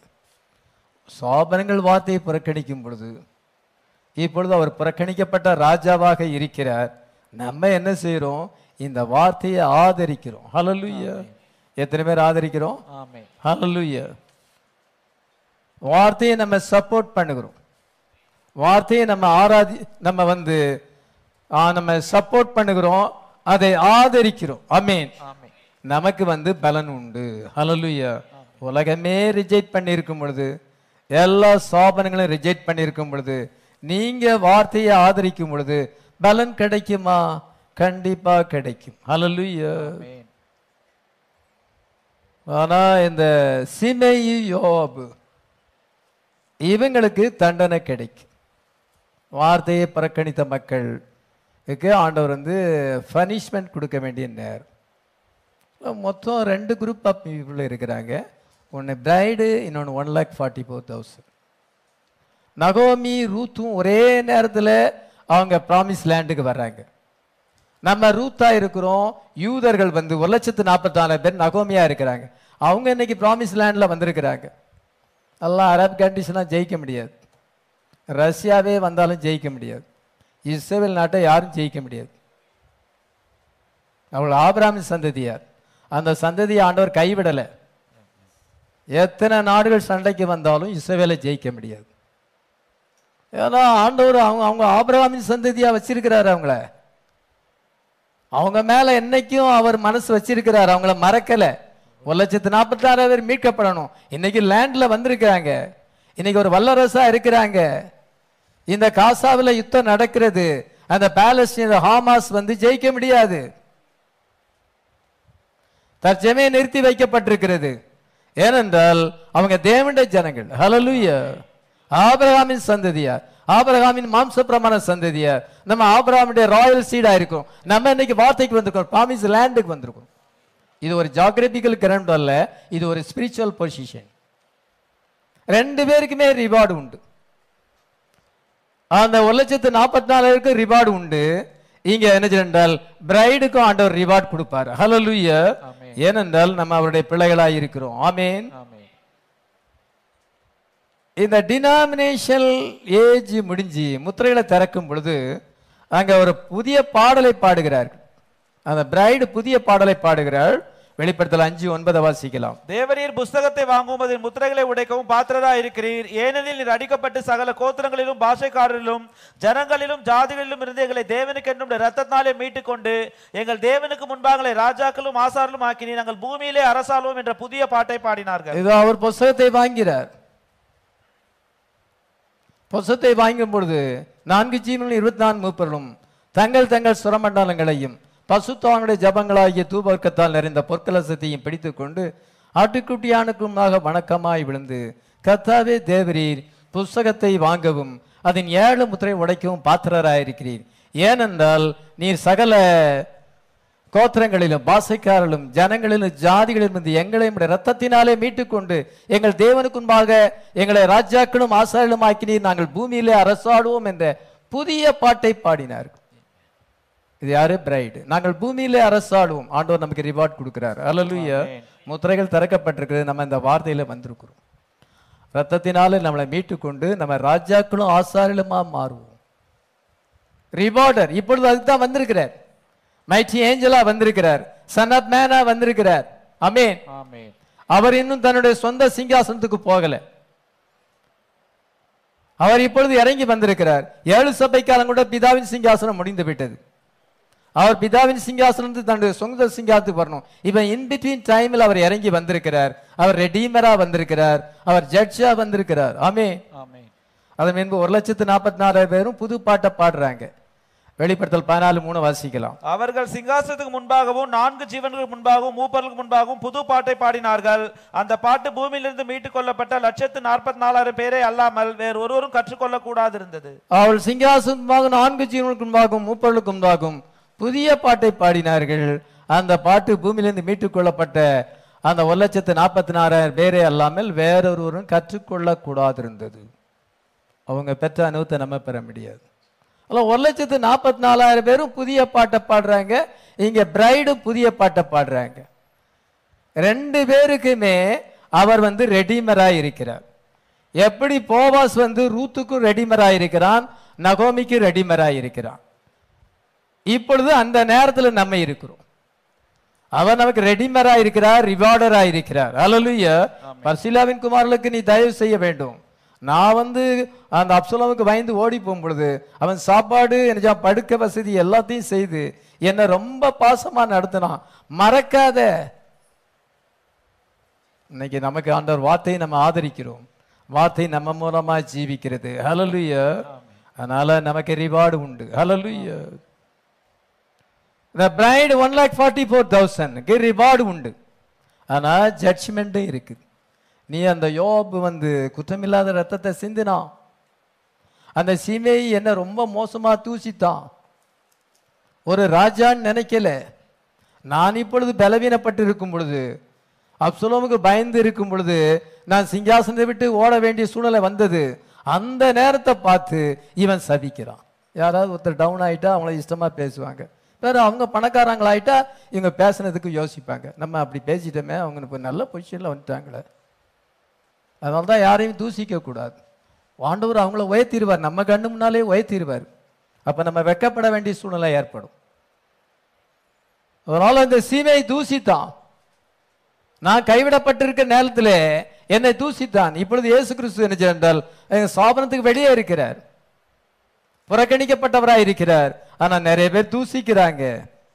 ஏதோ தண்டனைக்கு தப்ப முடியாது. அதனால யாரு தண்டனைக்கு தப்ப முடியாது? அப்படின்னு பார்க்கும் பொழுது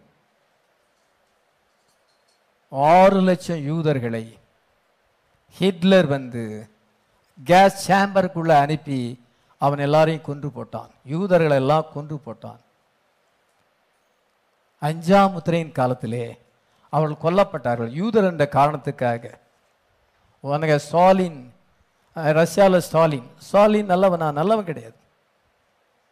யூதர்களை கொன்றான். ஸ்டாலிங்க பேர் வைக்கலாமா? வைக்கக்கூடாது. கிறிஸ்தவங்க வைக்கக்கூடாது. மற்றவங்க வச்சுட்டு போகலாம் அதனால் ஸ்டாலின் வந்து கொடுங்கோல் மன்னனாயிருந்தான் ரஷ்யாவிலே யூதர்களை ஈவி இறக்கம் இல்லாமல் கொலை செய்தான். அதே போல் ஹிட்லர் இங்கே விஷவாயுவை அனுப்பி கொலை செய்தான். ஹிட்லருக்கு ஜூன்னா பிடிக்காது. அவங்கள கொலை செய்வான். ஏக்மேன் முசோலினி இட்டாலியில் முசோலினி. இவர்கள் எல்லாமே வந்து யூதர்களை கொலை செய்தார்கள். அதனால் அந்த அஞ்சாம் முத்திரையின் காலத்தில் அவங்க கேட்குறாங்க ஆண்டவரே எது வரைக்கும் நீர் நியாய தீர்ப்பு செய்யாமல் இருப்பி எங்கள் ரத்தத்தை குறித்து நீர் எது வரைக்கும் நியாய தீர்ப்பு செய்யாமலும் பழி வாங்காமல் இருப்பீர் என்று அவர்கள் சத்தம் போடுகிறார்கள். ஒன்பதாம் பத்தாம் வசனம் வெளிப்படுத்தல் ஆறாம் ஒன்பது பத்து. அவர் ஐந்தாம் முத்திரை உடைத்த போது தேவ வசனத்து நிமித்தமும் தாங்கள் கொடுத்த சாட்சி நிமித்தமும் கொல்லப்பட்டவருடைய ஆத்துமாக்களை பலிபிடித்தன் கீழே கண்டேன். அவர்கள் பரிசுத்தமும் சத்தியமுள்ள ஆண்டவரே தேவரீர் பூமியின் மேல் குடியிருக்கிறஇடத்தில் எங்கள் ரத்தத்தை குறித்து எதுவரைக்கும் நியாய தீர்ப்பு செய்யாமலும் பழி வாங்காமலும் இருப்பீர் என்று மகா சத்தமிட்டு கூப்பிட்டார் ஏதோ அந்த ஐந்தாம் முத்திரையின் கீழே இந்த நாலு மன்னர்கள். ஹிட்லர் முசோலினி எய்க்மேன் ஸ்டாலின் என்ற கொடுங்கோல் மன்னர்கள் யூதர்களை ஈவு இறக்கம் இல்லாமல் காரணம் இல்லாமல் அவள் தேவனுடைய ஜனங்கள் என்ற ஒரே நோக்கத்துக்காக அவள் கொலை செய்யும் பொழுது அவளுடைய ஆ- வந்து பலிபீடத்தின் கீழே இருக்கிறது. அல்ல ஏழு சபை காலங்கள் வரைக்கும் ஆண்டவர் அமைதியாக இருக்கிறார். அவங்க அங்கே தான் இருக்கிறாங்க. அவங்க ஒரு பிளேஸில் இருக்கிறாங்க. அதனால் ஆண்டவர் அவங்கள கண்ணோக்கி பார்க்கலை. இப்போ வந்து ஏழு சபை காலங்கள் முடிந்த பின்பு இந்த இன்பிட்வீன் டைமில் நம்ம இன்னைக்கு இருக்கிறோம். அவங்கள கண்ணோக்கி பார்க்கிறார். அவங்க சொல்லுங்க பசுத்தமும் சத்தியமுள்ள ஆண்டவரே பூமியில் குடியிருக்கிற இடத்தில் எங்கள் ரத்தத்தை குறித்து எங்கள் ரத்தம் அநியாயமாய் சிந்தப்பட்டிருக்கிறது. ஆபேலின் ரத்தம் சிந்தப்பட்டது போல அவங்களுடைய ரத்தம் சிந்தப்பட்டிருக்கிறது அவனுடைய ரத்தம் கூப்பிடுகிறது எது வரைக்கும் நீர் நியாயத்து செய்யாமலும் பழி வாங்காமலும் இருப்பீர். அதனால அவர் டேவிட்டாக்கு போறதுக்கு முன்னால் அவங்க பழி வாங்கணும். அவங்கள கொன்னதான மக்களை பழி வாங்க வேண்டும். அப்பொழுது அவள் ஒவ்வொருக்கும் வெள்ளையங்கியில் கொடுக்கப்பட்டதாம். அன்றி அவள் தங்களைப் போல கொலை செய்யப்படுகிற தங்களுடைய உடன் பணிவிடைக்காரும் சகோரமாகிய தொகை நிறைவேறும் வரைக்கும் இன்னும் கொஞ்ச காலம் இழப்பாருங்கள். உங்களை நான் பழி வாங்க போறேன். உங்களுக்கு நித்திய ஜீவனை தருகிறேன். உங்களுக்கு கேரண்டி நித்திய ஜீவன் உண்டு. நீங்க பாதாளத்துக்கும் நரகத்துக்கும் போக வேண்டாம். உங்களுக்கு நித்திய ஜீவன் உண்டு. ஆனா அவங்கள நான் பழி வாங்குவேன். கொஞ்சம் வெயிட் பண்ணுங்க அப்படிங்கிறார். இன்னொரு குரூப் உங்களை போல கொலை செய்யப்பட வேண்டும். அந்த one lakh forty four thousand கொலை செய்யப்படணும். அது வரைக்கும் நீங்கள் ரெஸ்ட்டில் இருங்க. அவர் சன் ஆஃப் டேவிட்டு வர அந்த தன்னுடைய சொந்த சிங்காசனத்துக்கு போகிறதுக்கு முன்னதாக இப்போ இன்பிட்வீன் டைம்ல அவனுக்கு பழி வாங்க வேண்டும் உங்களுக்கு ரிவார்ட் கொடுக்க வேண்டும். இது பைபிள் ப்ரோக்ராம் இது தேவனுடைய ப்ரோக்ராமாக இருக்கிறது. ஒரு நாளில் நிறைவேறுவதை நீங்கள் காண்பீர்கள். அது மாத்திரமல்ல அந்த வேசியை குறித்து பைபிளில் வாசிக்கும் பின்பு ஏழு கலசங்களுடைய ஏழு தூதல் ஒருவன் என்னிடத்தில் வந்து நீங்க வா. பூமியின் மகா திரளான தண்ணிகள் மேல் வீற்றிருக்கிற மகா வேசியோடு பூமியின் ராஜாக்கள் வேசித்தனம் பண்ணினார்களே. அவளுக்கு வரும் ஆக்கினை உனக்கு காண்பிக்கிறேன் என்று சொல்லி ஆவியிலே என்னை வனாந்திரத்தில் கொண்டு போனான். அதன் பின்பு அதே அதிகாரத்தில் யாராம் வசந்த வாசிக்கலாம். அந்த ஸ்திரீ பரிசுத்தவானின் ரத்தத்தினாலும் இயேசுடைய சாட்சியின் ரத்தத்தினாலும் வெறி கொண்டிருக்கிறதை கண்டேன். அவளை கண்டு நான் மிகவும் ஆச்சரியப்பட்டேன். இதோ அவள் பரிசுத்தவானுடைய இரத்தத்தினாலும் இயேசுவினுடைய சாட்சியுடைய இரத்தத்தினாலும் வெறி கொண்டிருக்கிறாள். யாரு? அந்த வேசி அது என்னது? கத்தோலிக்க மார்க்கம். அது எத்தனை பேரை கொலை செய்தது? ஆறு கோடியே எண்பது லட்சம். ஏழு சபை காலங்களிலே தேத்தியரா சபையின் காலத்திலே அது வந்து அந்த இருளின் காலம் மாற்றைய சேஜி ஜென்றால் இரத்த சாட்சிகளாக மறித்தார்கள் ஆறு கோடியே எண்பது லட்சம் கிறிஸ்தவர்களை கத்தோலிக்க மார்க்கம் கொலை செய்தது. அது ஒரு கொலைகார மார்க்கம். அது மேல ஆண்டவர் இரத்தப்பழி இருக்கிறது. எப்படி வந்து அந்த யோவாப் வந்து குற்றமில்லாத ரத்தத்தை கொலை செய்தான்? அந்த சீமையை தாவிதை தூசித்தான். அவங்களுக்கு தண்டனை நீ கொடுக்கணும். நான் இப்பொழுது இயேசு ஜட்ஜா வந்திருக்கிறார். அவர் கிங்கா வந்திருக்கார். நமக்கு கிங்கா வந்திருக்கிறார். உலகத்துக்கு ஜட்ஜா வந்திருக்கிறார். அவர் நியாய தீர்ப்பு கொடுக்க வேலை வந்து விட்டது ஏழு சபை காலங்கள் முடிந்து விட்டது judgement time rapture time hallelujah அதனால நீ அதை மறந்துடாத. அதனால கத்தர் ரெண்டு குரூப்புக்கு பழி வாங்க வேண்டும். ஒன்று வந்து இந்த ஹிட்லர் முசோலினி ஏக்மேன் இந்த பீப்புள் என்ன செஞ்சாங்க இங்கே லட்சக்கணக்கான யூதர்களை கொலை செய்தார்கள். அவங்களுக்கு ஆண்டவர் பழி வாங்குவேன்னு சொல்லியிருக்கிறார். ரெண்டாவது இந்த கத்தோலிக்க மார்க்கம் ஆறு கோடியே எண்பது லட்சம் ப்ராட்டஸ்டன்ட் கிறிஸ்தவர்களை கொலை செய்தது. அதனாலே ஆண்டவர் அவங்க மேல பழி வாங்குவார். எத்தனை பேர் விசுவாசிக்கிறோம். அது காட்ஸ் ப்ரோக்ராம் கண்டிப்பா நிறைவேறும். அது எப்படி நிறைவேறுங்கிறத சொல்லிட்டு நான் முடிக்க போறேன். கொஞ்ச நேரம் தான் இருக்குது. அதுக்குள்ள நான் அதை சொல்லி முடிச்சிடலான்னு நினைக்கிறேன். லவோடேசியன் சர்ச்சேஜ் முன்னூற்றி இருபத்தோராது பேஜில் பிரதர் பிரணாஸ் சொல்லுகிறார் the third vision was in the realm of the world politics third vision பாலிட்டிக்ஸுக்கு குறிக்கிறது. ஃபேசிசம் நேசிசம் கம்யூனிசம் எல்லாமே அது கம்யூனிசத்தில் விண்டப்பாகிறது முடிவடைகிறது. The voice admonished watch Russia watch Russia keep your eye on the king of north அந்த நாலாவது தரிசனம். முதல்ல முசோலினி ரெண்டாவது ஹிட்லரை பற்றி அதுக்கு பிறகு ரஷ்யாவை பற்றி அதுக்கு பிறகு என்னென்னா பெண்களுடைய மாரல் லைஃபு அதுக்கு பிறகு உலகம் விஞ்ஞானத்தில் போகிறது அதன் பின்பு என்ன சென்றால் அமெரிக்காவில் பெண் வருகிறாள். ஏழாவது அமெரிக்கா முற்றிலும் அழிஞ்சு போகுது. இது செவன் விஷன் ஆண்டவர் அங்கே பிறகு பெண்ணாக்கு ஆயிரத்தி தொள்ளாயிரத்தி முப்பத்தி மூணாம் வருஷம் ஆண்டவர் சொல்லியிருக்கிறார். இதில் வந்து என்னென்னா இந்த தேர்ட் விஷன் என்னென்னா அங்கே சத்தம் என்ன சொன்னது? Watch Russia watch Russia keep your eye on the king of the north நீ வந்து ரஷ்யாவை கவனித்து பார் உன்னுடைய கண்களை அந்த வடதிசை ராஜா மேல வை என்று சொல்லப்பட்டது. எதுக்காக ஆண்டவர் ரஷ்யா வச்சிருக்கிறார்? இந்த ஜாசபல் சர்ச்சை அழிப்பதுக்காக ஜாசபல் இஸ் கத்தோலிக் சர்ச் இந்த கத்தோலிக்க சர்ச்சு வந்து உலகம் முழுசும் பரவி இருக்கிறது. அது ரொம்ப ரிச்சா இருக்கிறது உலகத்தை ஆளுகை செய்ய போகிறது. அதன் பின்பு ஆண்டவர் ரஷ்யா வந்து ஒரு ஆட்டம் பாம் போடும் பொழுது வாடிகன் பட்டணத்தில் போடும் பொழுது ஒரு மணி நேரத்தில் அழிஞ்சு போகும். ஒரு நாளிகையில் அவள் அழிந்து போனாள். வெளிப்படுத்தல் பதினெட்டாம் அதிகாரம் பத்தாம் வசனம். அவளுக்கு உண்டா? ஆ சரிப்பா. வாசிக்கலாம் வாசிக்கலாம். அவளுக்கு உண்டான வாதையினால் பயந்து தூரத்தில் நின்று ஐயோ பாபிலோன் மகாநகரமே பலமான பட்டணமே ஒரே நாழிகையில் உனக்கு ஆக்கினை வந்ததே ஒரு. நாளிகை. இதே மாதிரி வசனத்தை பதினாறாம் வசனத்திலையும் பத்தொன்பதாம் வசனத்திலையும் வாசிக்க முடியும். உலகத்தினுடைய ட்ரேட் அண்ட் காமர்ஸ் அங்கே கையில் வருகிறது. பேப்பர் மணி அபாலிஷ் பண்ணுறாங்க உலகத்திலே அவன் ராஜாவாக அங்கே கடைசி போப்பு வர வேண்டும். தேவனாக ஆராதிக்கப்பட வேண்டும்.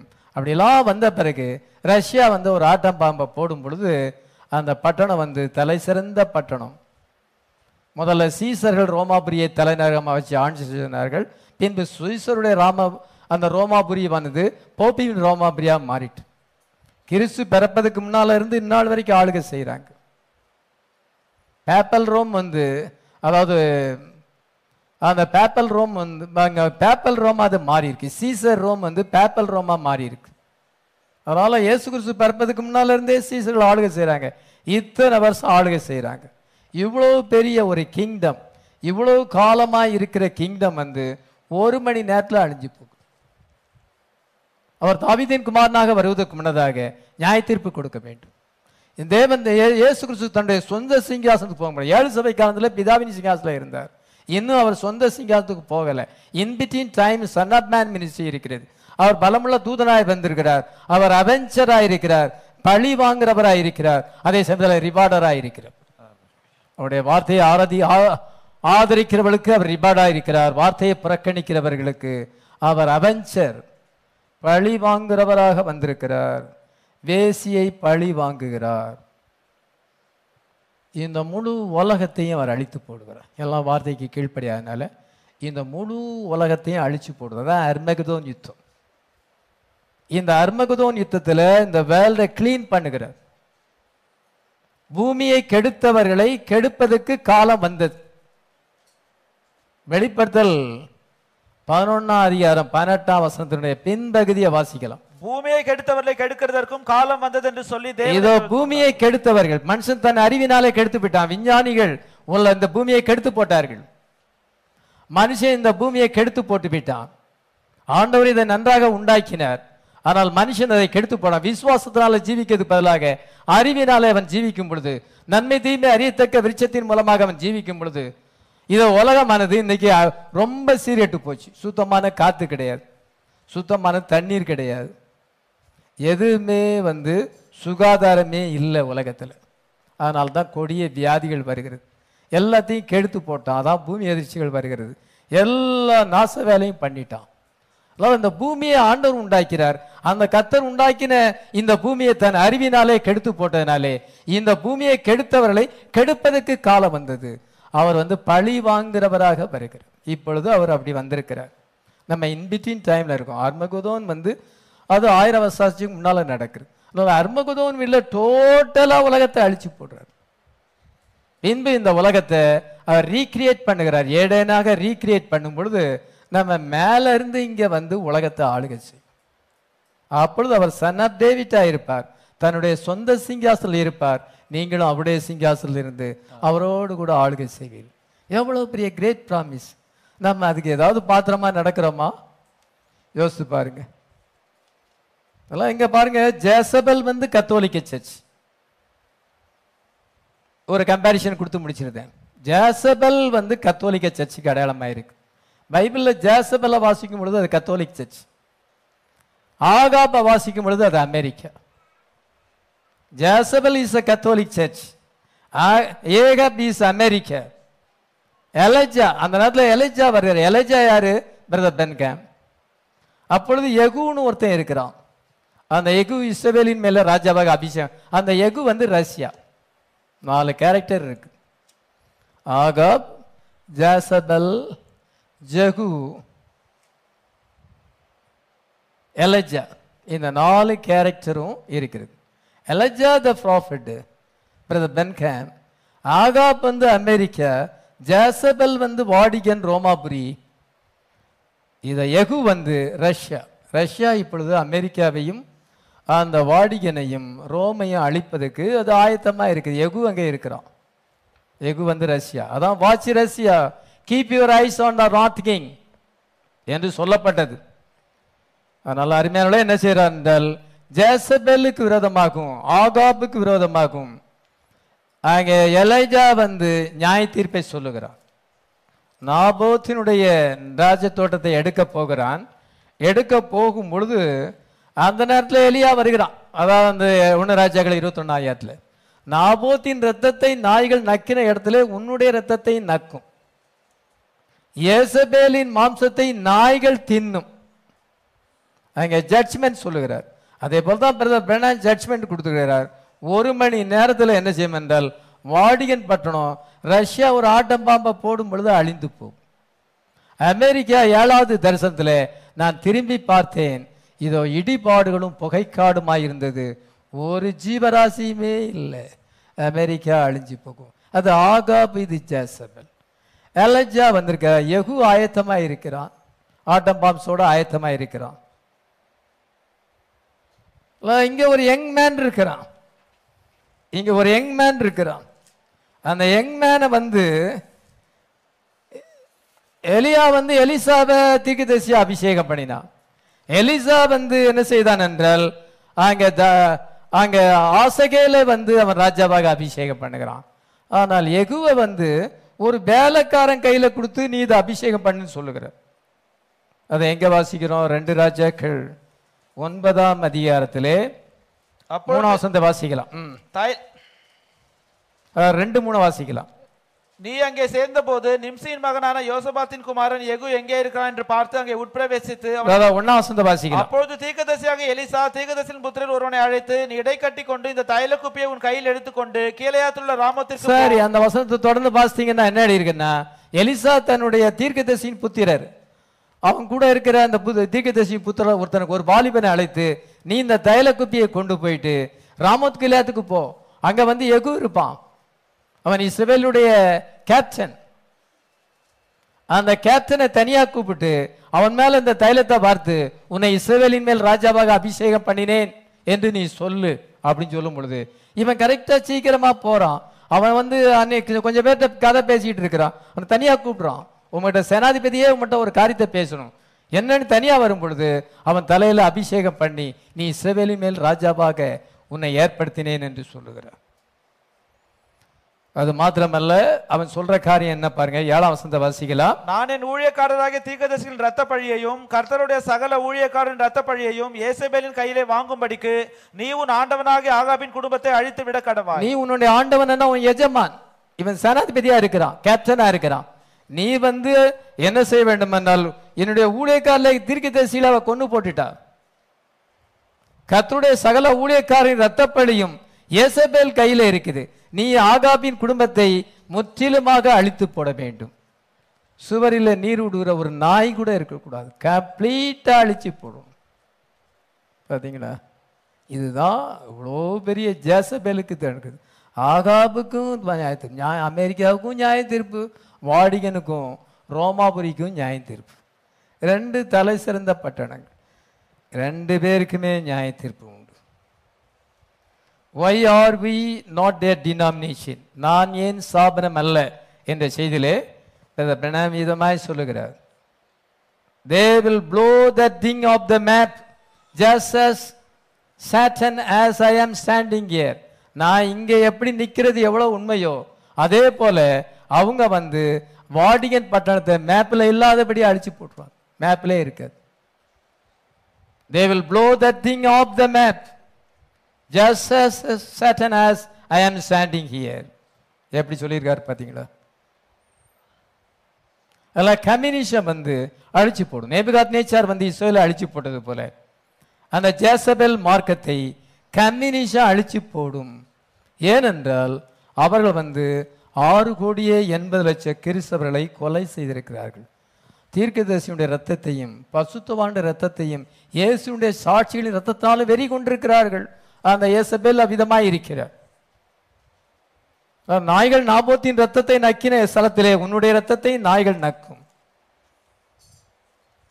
அந்த வாலிபன் போய் அதே சொல்லுகிறான். எலிசா தீர்க்கதரிசி போல அந்த வாலிபன் கொடுக்கும் பொழுது அந்த வாலிபன் போய் அனாயின் பண்ணுகிறான். அந்த வாலிபன் அவ்விதமாக சொல்லுகிறான். அங்க எலியா சொன்ன அதே வார்த்தையை சொல்லுகிறான். நீ அவங்க மேல வந்து நியாய தீர்ப்பு செலுத்த வேண்டும். ஏனென்றால் அவன் தன் மனைவிக்கு தன்னை விற்று போட்டு விட்டான்.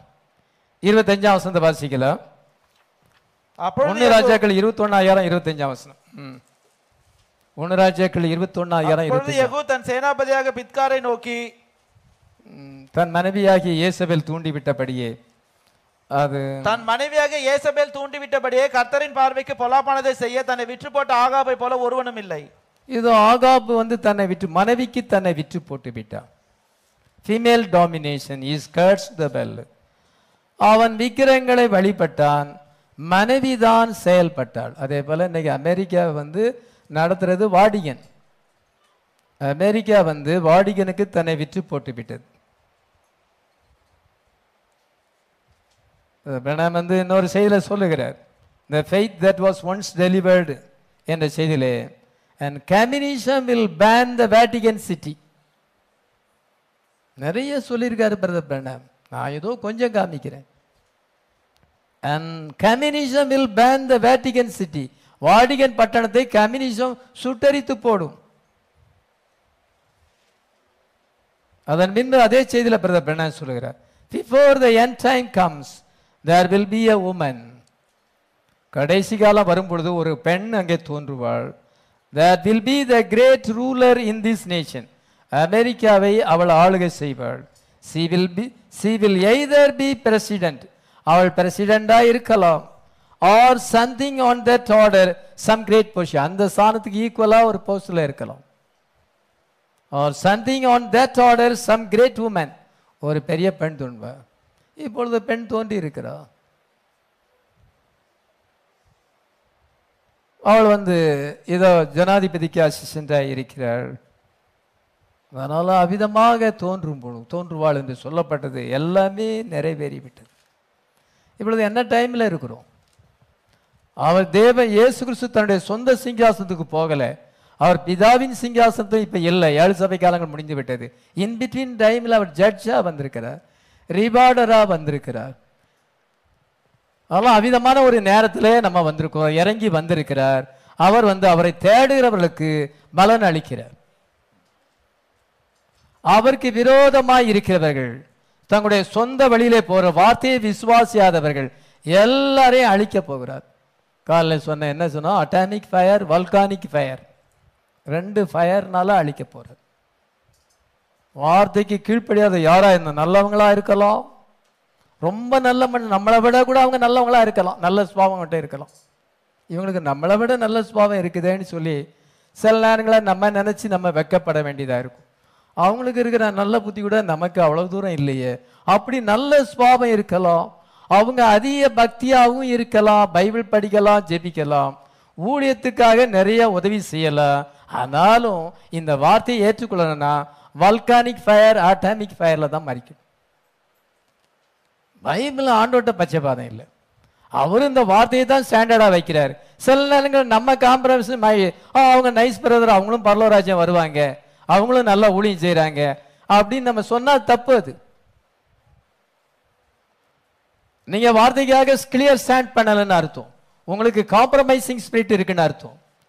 தப்பு தப்பு தான். ஆனால் நல்ல மனுஷங்க தான். நம்ம அவங்க கூட ஐக்கியம் வைக்கலாம். அவங்களோட ஃப்ரெண்ட்ஷிப் வைக்கலாம். இருந்தாலும் அவங்க பல்லவராஜ்யம் வர முடியாது. அவங்க அழிவுக்கு தப்பிக்க முடியாது. இதெல்லாம் நடந்த பிறகு தான் அவர் தன்னுடைய சொந்த சொந்த சிங்காசத்துக்கு வரணும். அவர் நியாய தீர்ப்பு செய்யணும் பழிவான் சோலோமன் வந்து என்ன செய்யணும் என்றால் அவன் தன்னுடைய சொந்த சிங்காசனத்துக்கு வருவதற்கு முன்னதாக. இப்போ அப்பா சிங்காசனம் உட்கார்ந்துருக்கிறான். அதுக்கு பிறகு அவன் தந்தத்தினாலே ரொம்ப காஸ்ட்லியா கோடிக்கணக்கில் பணம் செலவழித்து ஒரு சிங்காசனம் செய்து வைக்கிறான். அந்த சிங்காசனம் இப்போ உட்கார்ந்துருக்கிறான். அப்போ தான் அந்த ரெண்டு இஸ்ரீகள் குழந்தைகளை கொண்டு வரும் பொழுது எல்லாம் சொல்கிறது அப்போ அந்த மாதிரி ஒரு சிங்காசனம். இப்போ தாவீதின் சிங்காசனம் பழைய சிங்காசனமா இருக்கலாம். ரொம்ப கிராண்டா இல்லாம இருக்கலாம். இயேசு கிறிஸ்து ஏழு சபை காலங்களில் பிதாவின் சிங்காசனம் இருந்தார். இப்பொழுது இன் பிட்வீன் டைம் அவர் தன்னுடைய சொந்த சிங்காசனத்துக்கு வர வேண்டும் மில்லினியத்துக்கு வர வேண்டும். நாம அவரோடு கூட ஆளுகை செய்வோம்னு சொல்லும் பொழுது இந்த டைம்ல தான் ரிவார்டர் உங்களுக்கு ரிவார்டிங் என்ன கொடுக்கப்படுது? நீங்க வெட்டிங் ஷப்பருக்கு போறீங்க. உங்களுக்கு பாடி சேஞ்ச் ரேப்சர் ஹalleluya இத பூமியை கெடுத்தவர்களை அந்த வேசி ஆறு கோடி எண்பது லட்சம் பேரை கொலை செய்தாளே. அந்த ஏக்மேன் இந்த பொல்லாத மனுஷர்கள் அரசியல்வாதிகள் இடி அமீன்கிறவன் எத்தனை பேரை கொலை செய்தான்? கம்போடியாவில் எத்தனை பேர் கொலை செய்யப்பட்டார்கள்? இதோ சைனாவில் எத்தனை பேர் கொலை செய்யப்பட்டார்கள்? இரத்த சாட்சியாக மறித்தார்கள். நாக்கு வந்து பிடுங்கி இழுத்து நாக்கு வந்து நமக்கு வந்து ஏதோ ஒரு அரை அடி இருந்த மாதிரி இருக்கும். ஆனால் நாக்கு ஒரு அடிக்கு மேலே இருக்குது ரொம்ப நீளமாக இருக்குது அதை பிடுங்கி இழுத்து அதை ஆணி அடிச்சு தரையில் ஆணி அடிச்சு. இப்படியாக சைனா வந்து அநேரை கொலை செய்து இப்படி உலகமெங்கில் இருக்கிற நாடுகளிலே அநேக கிறிஸ்தவர்கள் அங்க வார்த்தைக்காக நின்றபடினாலே அநேக ஊழியக்காரர்கள் அவங்க கொடுக்கப்பட்ட காலத்துக்கு இருந்த செயல் என்ற அவங்க எல்லாம் மறித்தார்கள். எல்லாரையும் ஆண்டவர் சும்மா விட மாட்டார். இந்த உலகத்தை வந்து வல்கானிக் ஃபயர் அட்டாமிக் ஃபயரில் அழிச்சு போட்டு இதை மறித்து போன அந்த கொடுங்கோல் மன்னர்களையும் அந்த வார்த்தைக்கு கீழ்ப்படியாதவர்களையும் உயிரோடு எழுப்பி அக்னி கந்தம் எறிகிற அக்னி கடல்லே தள்ள ரெண்டாம் மரணமாகிய அக்னி கந்தம் எரியல கடல்லே தள்ளுவார். God is a rewarder God is an avenger அவர் பழி வாங்குறவராகவும் இருக்கிறார். பழி வாங்குதல் அது கத்தருக்குரியது அதே போல இந்த உலக வாழ்க்கையிலே நீங்கள் வார்த்தைக்காக ஸ்டாண்ட் பண்ணா உங்களுக்கு கிரேட்டஸ்ட் ரிவார்டு இருக்கு. இங்கேயும் ரிவார்டு அங்கேயும் ரிவார்டு இருக்கு. நீங்கள் வார்த்தையை ஸ்டாண்ட் பண்ணனா இங்கேயும் ஆசீர்வாதத்தை இழந்து போவீங்க. கடைசியில் அவருடைய நியாய போய் மாட்டிக்கிடுவோம். அழிவில் போய் செக்கிக்கிடுவோம். இது கிளியராக பைபிளில் இருக்கு. ரொம்ப தெளிவாக இருக்குது. நம்பினாலும் நம்பாட்டாலும் நான் சொல்ற இந்த பிரசங்கத்தை அவங்க ஏற்றுக்கொள்ளாவிட்டாலும் இது காட்ஸ் ப்ரோக்ராம் இது நிச்சயமாக நிறைவேறும். நம்ம எல்லாம் ஜெபிக்கலாம்.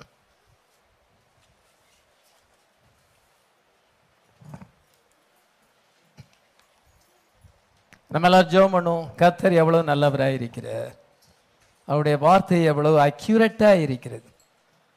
அதற்கு கீழ்ப்படிவதை தவிர நமக்கு வேற எந்த ஆப்ஷனும் கிடையாது. வேற எந்த விதமான சப்ஸ்டிடியூட்டோ வேற வழியே நமக்கு கிடையாது. கத்தருக்கு பயந்து அவருடைய வார்த்தையின்படி நடப்பதை தவிர வேற எதுவும் நம்ம செய்ய முடியாது. அதுதான் நல்லது. ஏனென்றால் இப்பொழுது அவர் வந்து ரெடீமராக அவெஞ்சராக வந்திருக்கிறார். இந்த முழு உலகத்தையும் மரித்தோரையும் உயிருள்ளோரையும் நியாயந்தீர்க்க போகிறார். அதன் பின்பு மில்லினியம் வருது. அவர் தன்னுடைய சொந்த சிங்காசனத்துக்கு வரும் பொழுது அவரோடு கூட நாமும் ஆளுகை செய்வோம். என்ன கத்தர் எவ்வளோ நல்லவராக இருக்கிறார். நமக்கு எவ்வளோ ஆசீர்வாதம் வச்சிருக்கிறார். நம்ம அதுக்கு அவ்வளோ தூரம் பாத்திரமாக நடக்கவில்லை என்று நம்மளை குறித்து நம்ம வெட்கப்பட வேண்டும். நம்முடைய குறைகளை அறிக்கை செய்ய வேண்டும். கத்தருக்கு பிரியமாய் நடப்பதை தவிர வேற ஒரு ஆசீர்வாதமான ஜீவியம் ஒரு நல்ல ஜீவியம் இந்த உலகத்தில் எதுவுமே கிடையாது. உலகம் அதை அறியவில்லை. உலகத்தின் மக்கள் அதை அறியவில்லை. இது எல்லாருக்கும் நியாய தீர்ப்பு சன்மார்க்கனையும் துன்மார்க்கனையும் ஆண்டவர் அழிப்பார். அவன் சன்மார்க்கனாய் இருந்தாலும் இந்த பூமியிலே ரிவார்ட் கிடைக்கலாம். ஆனால் அழிவுக்கு தப்பிக்க முடியாது.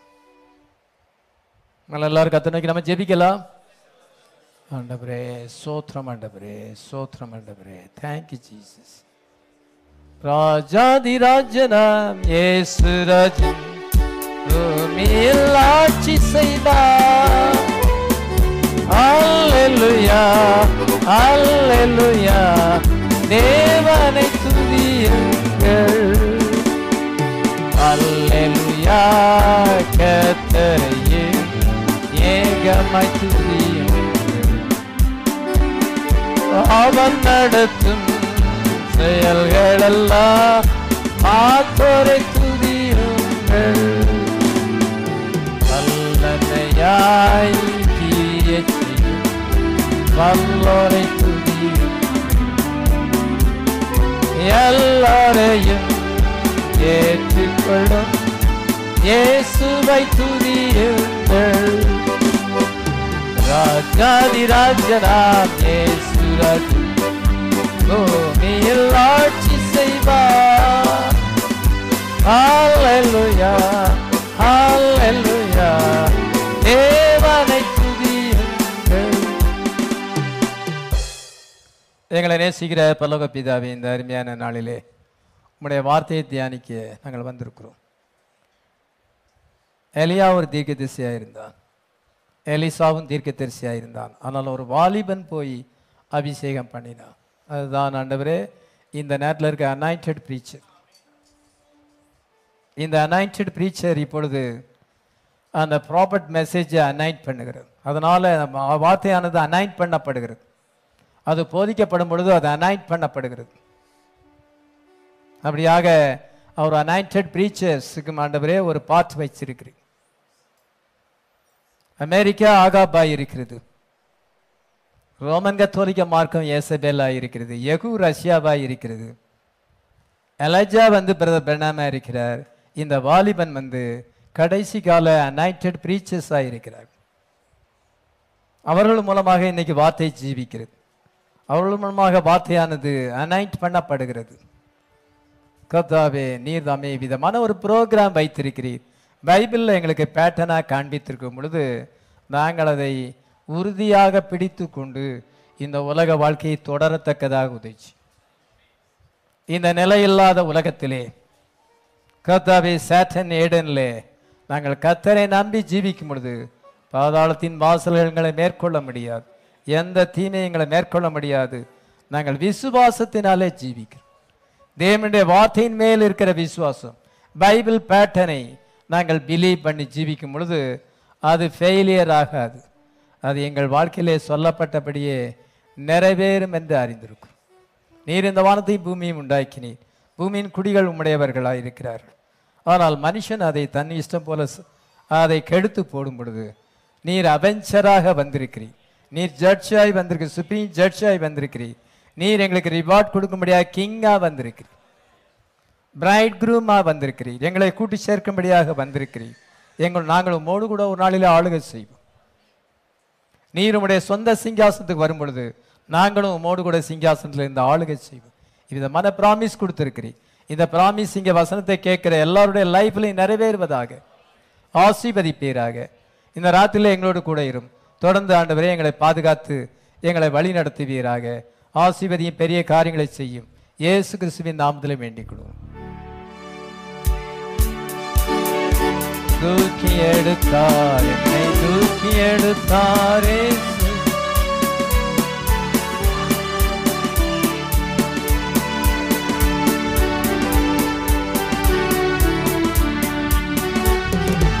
இயேசுவை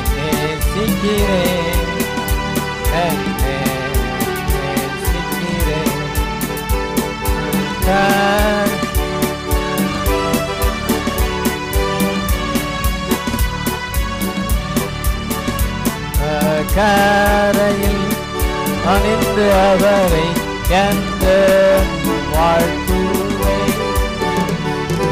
தேவனுக்கு மகிமை தூக்கி எடுத்தார் தூக்கி எடுத்தாரேசு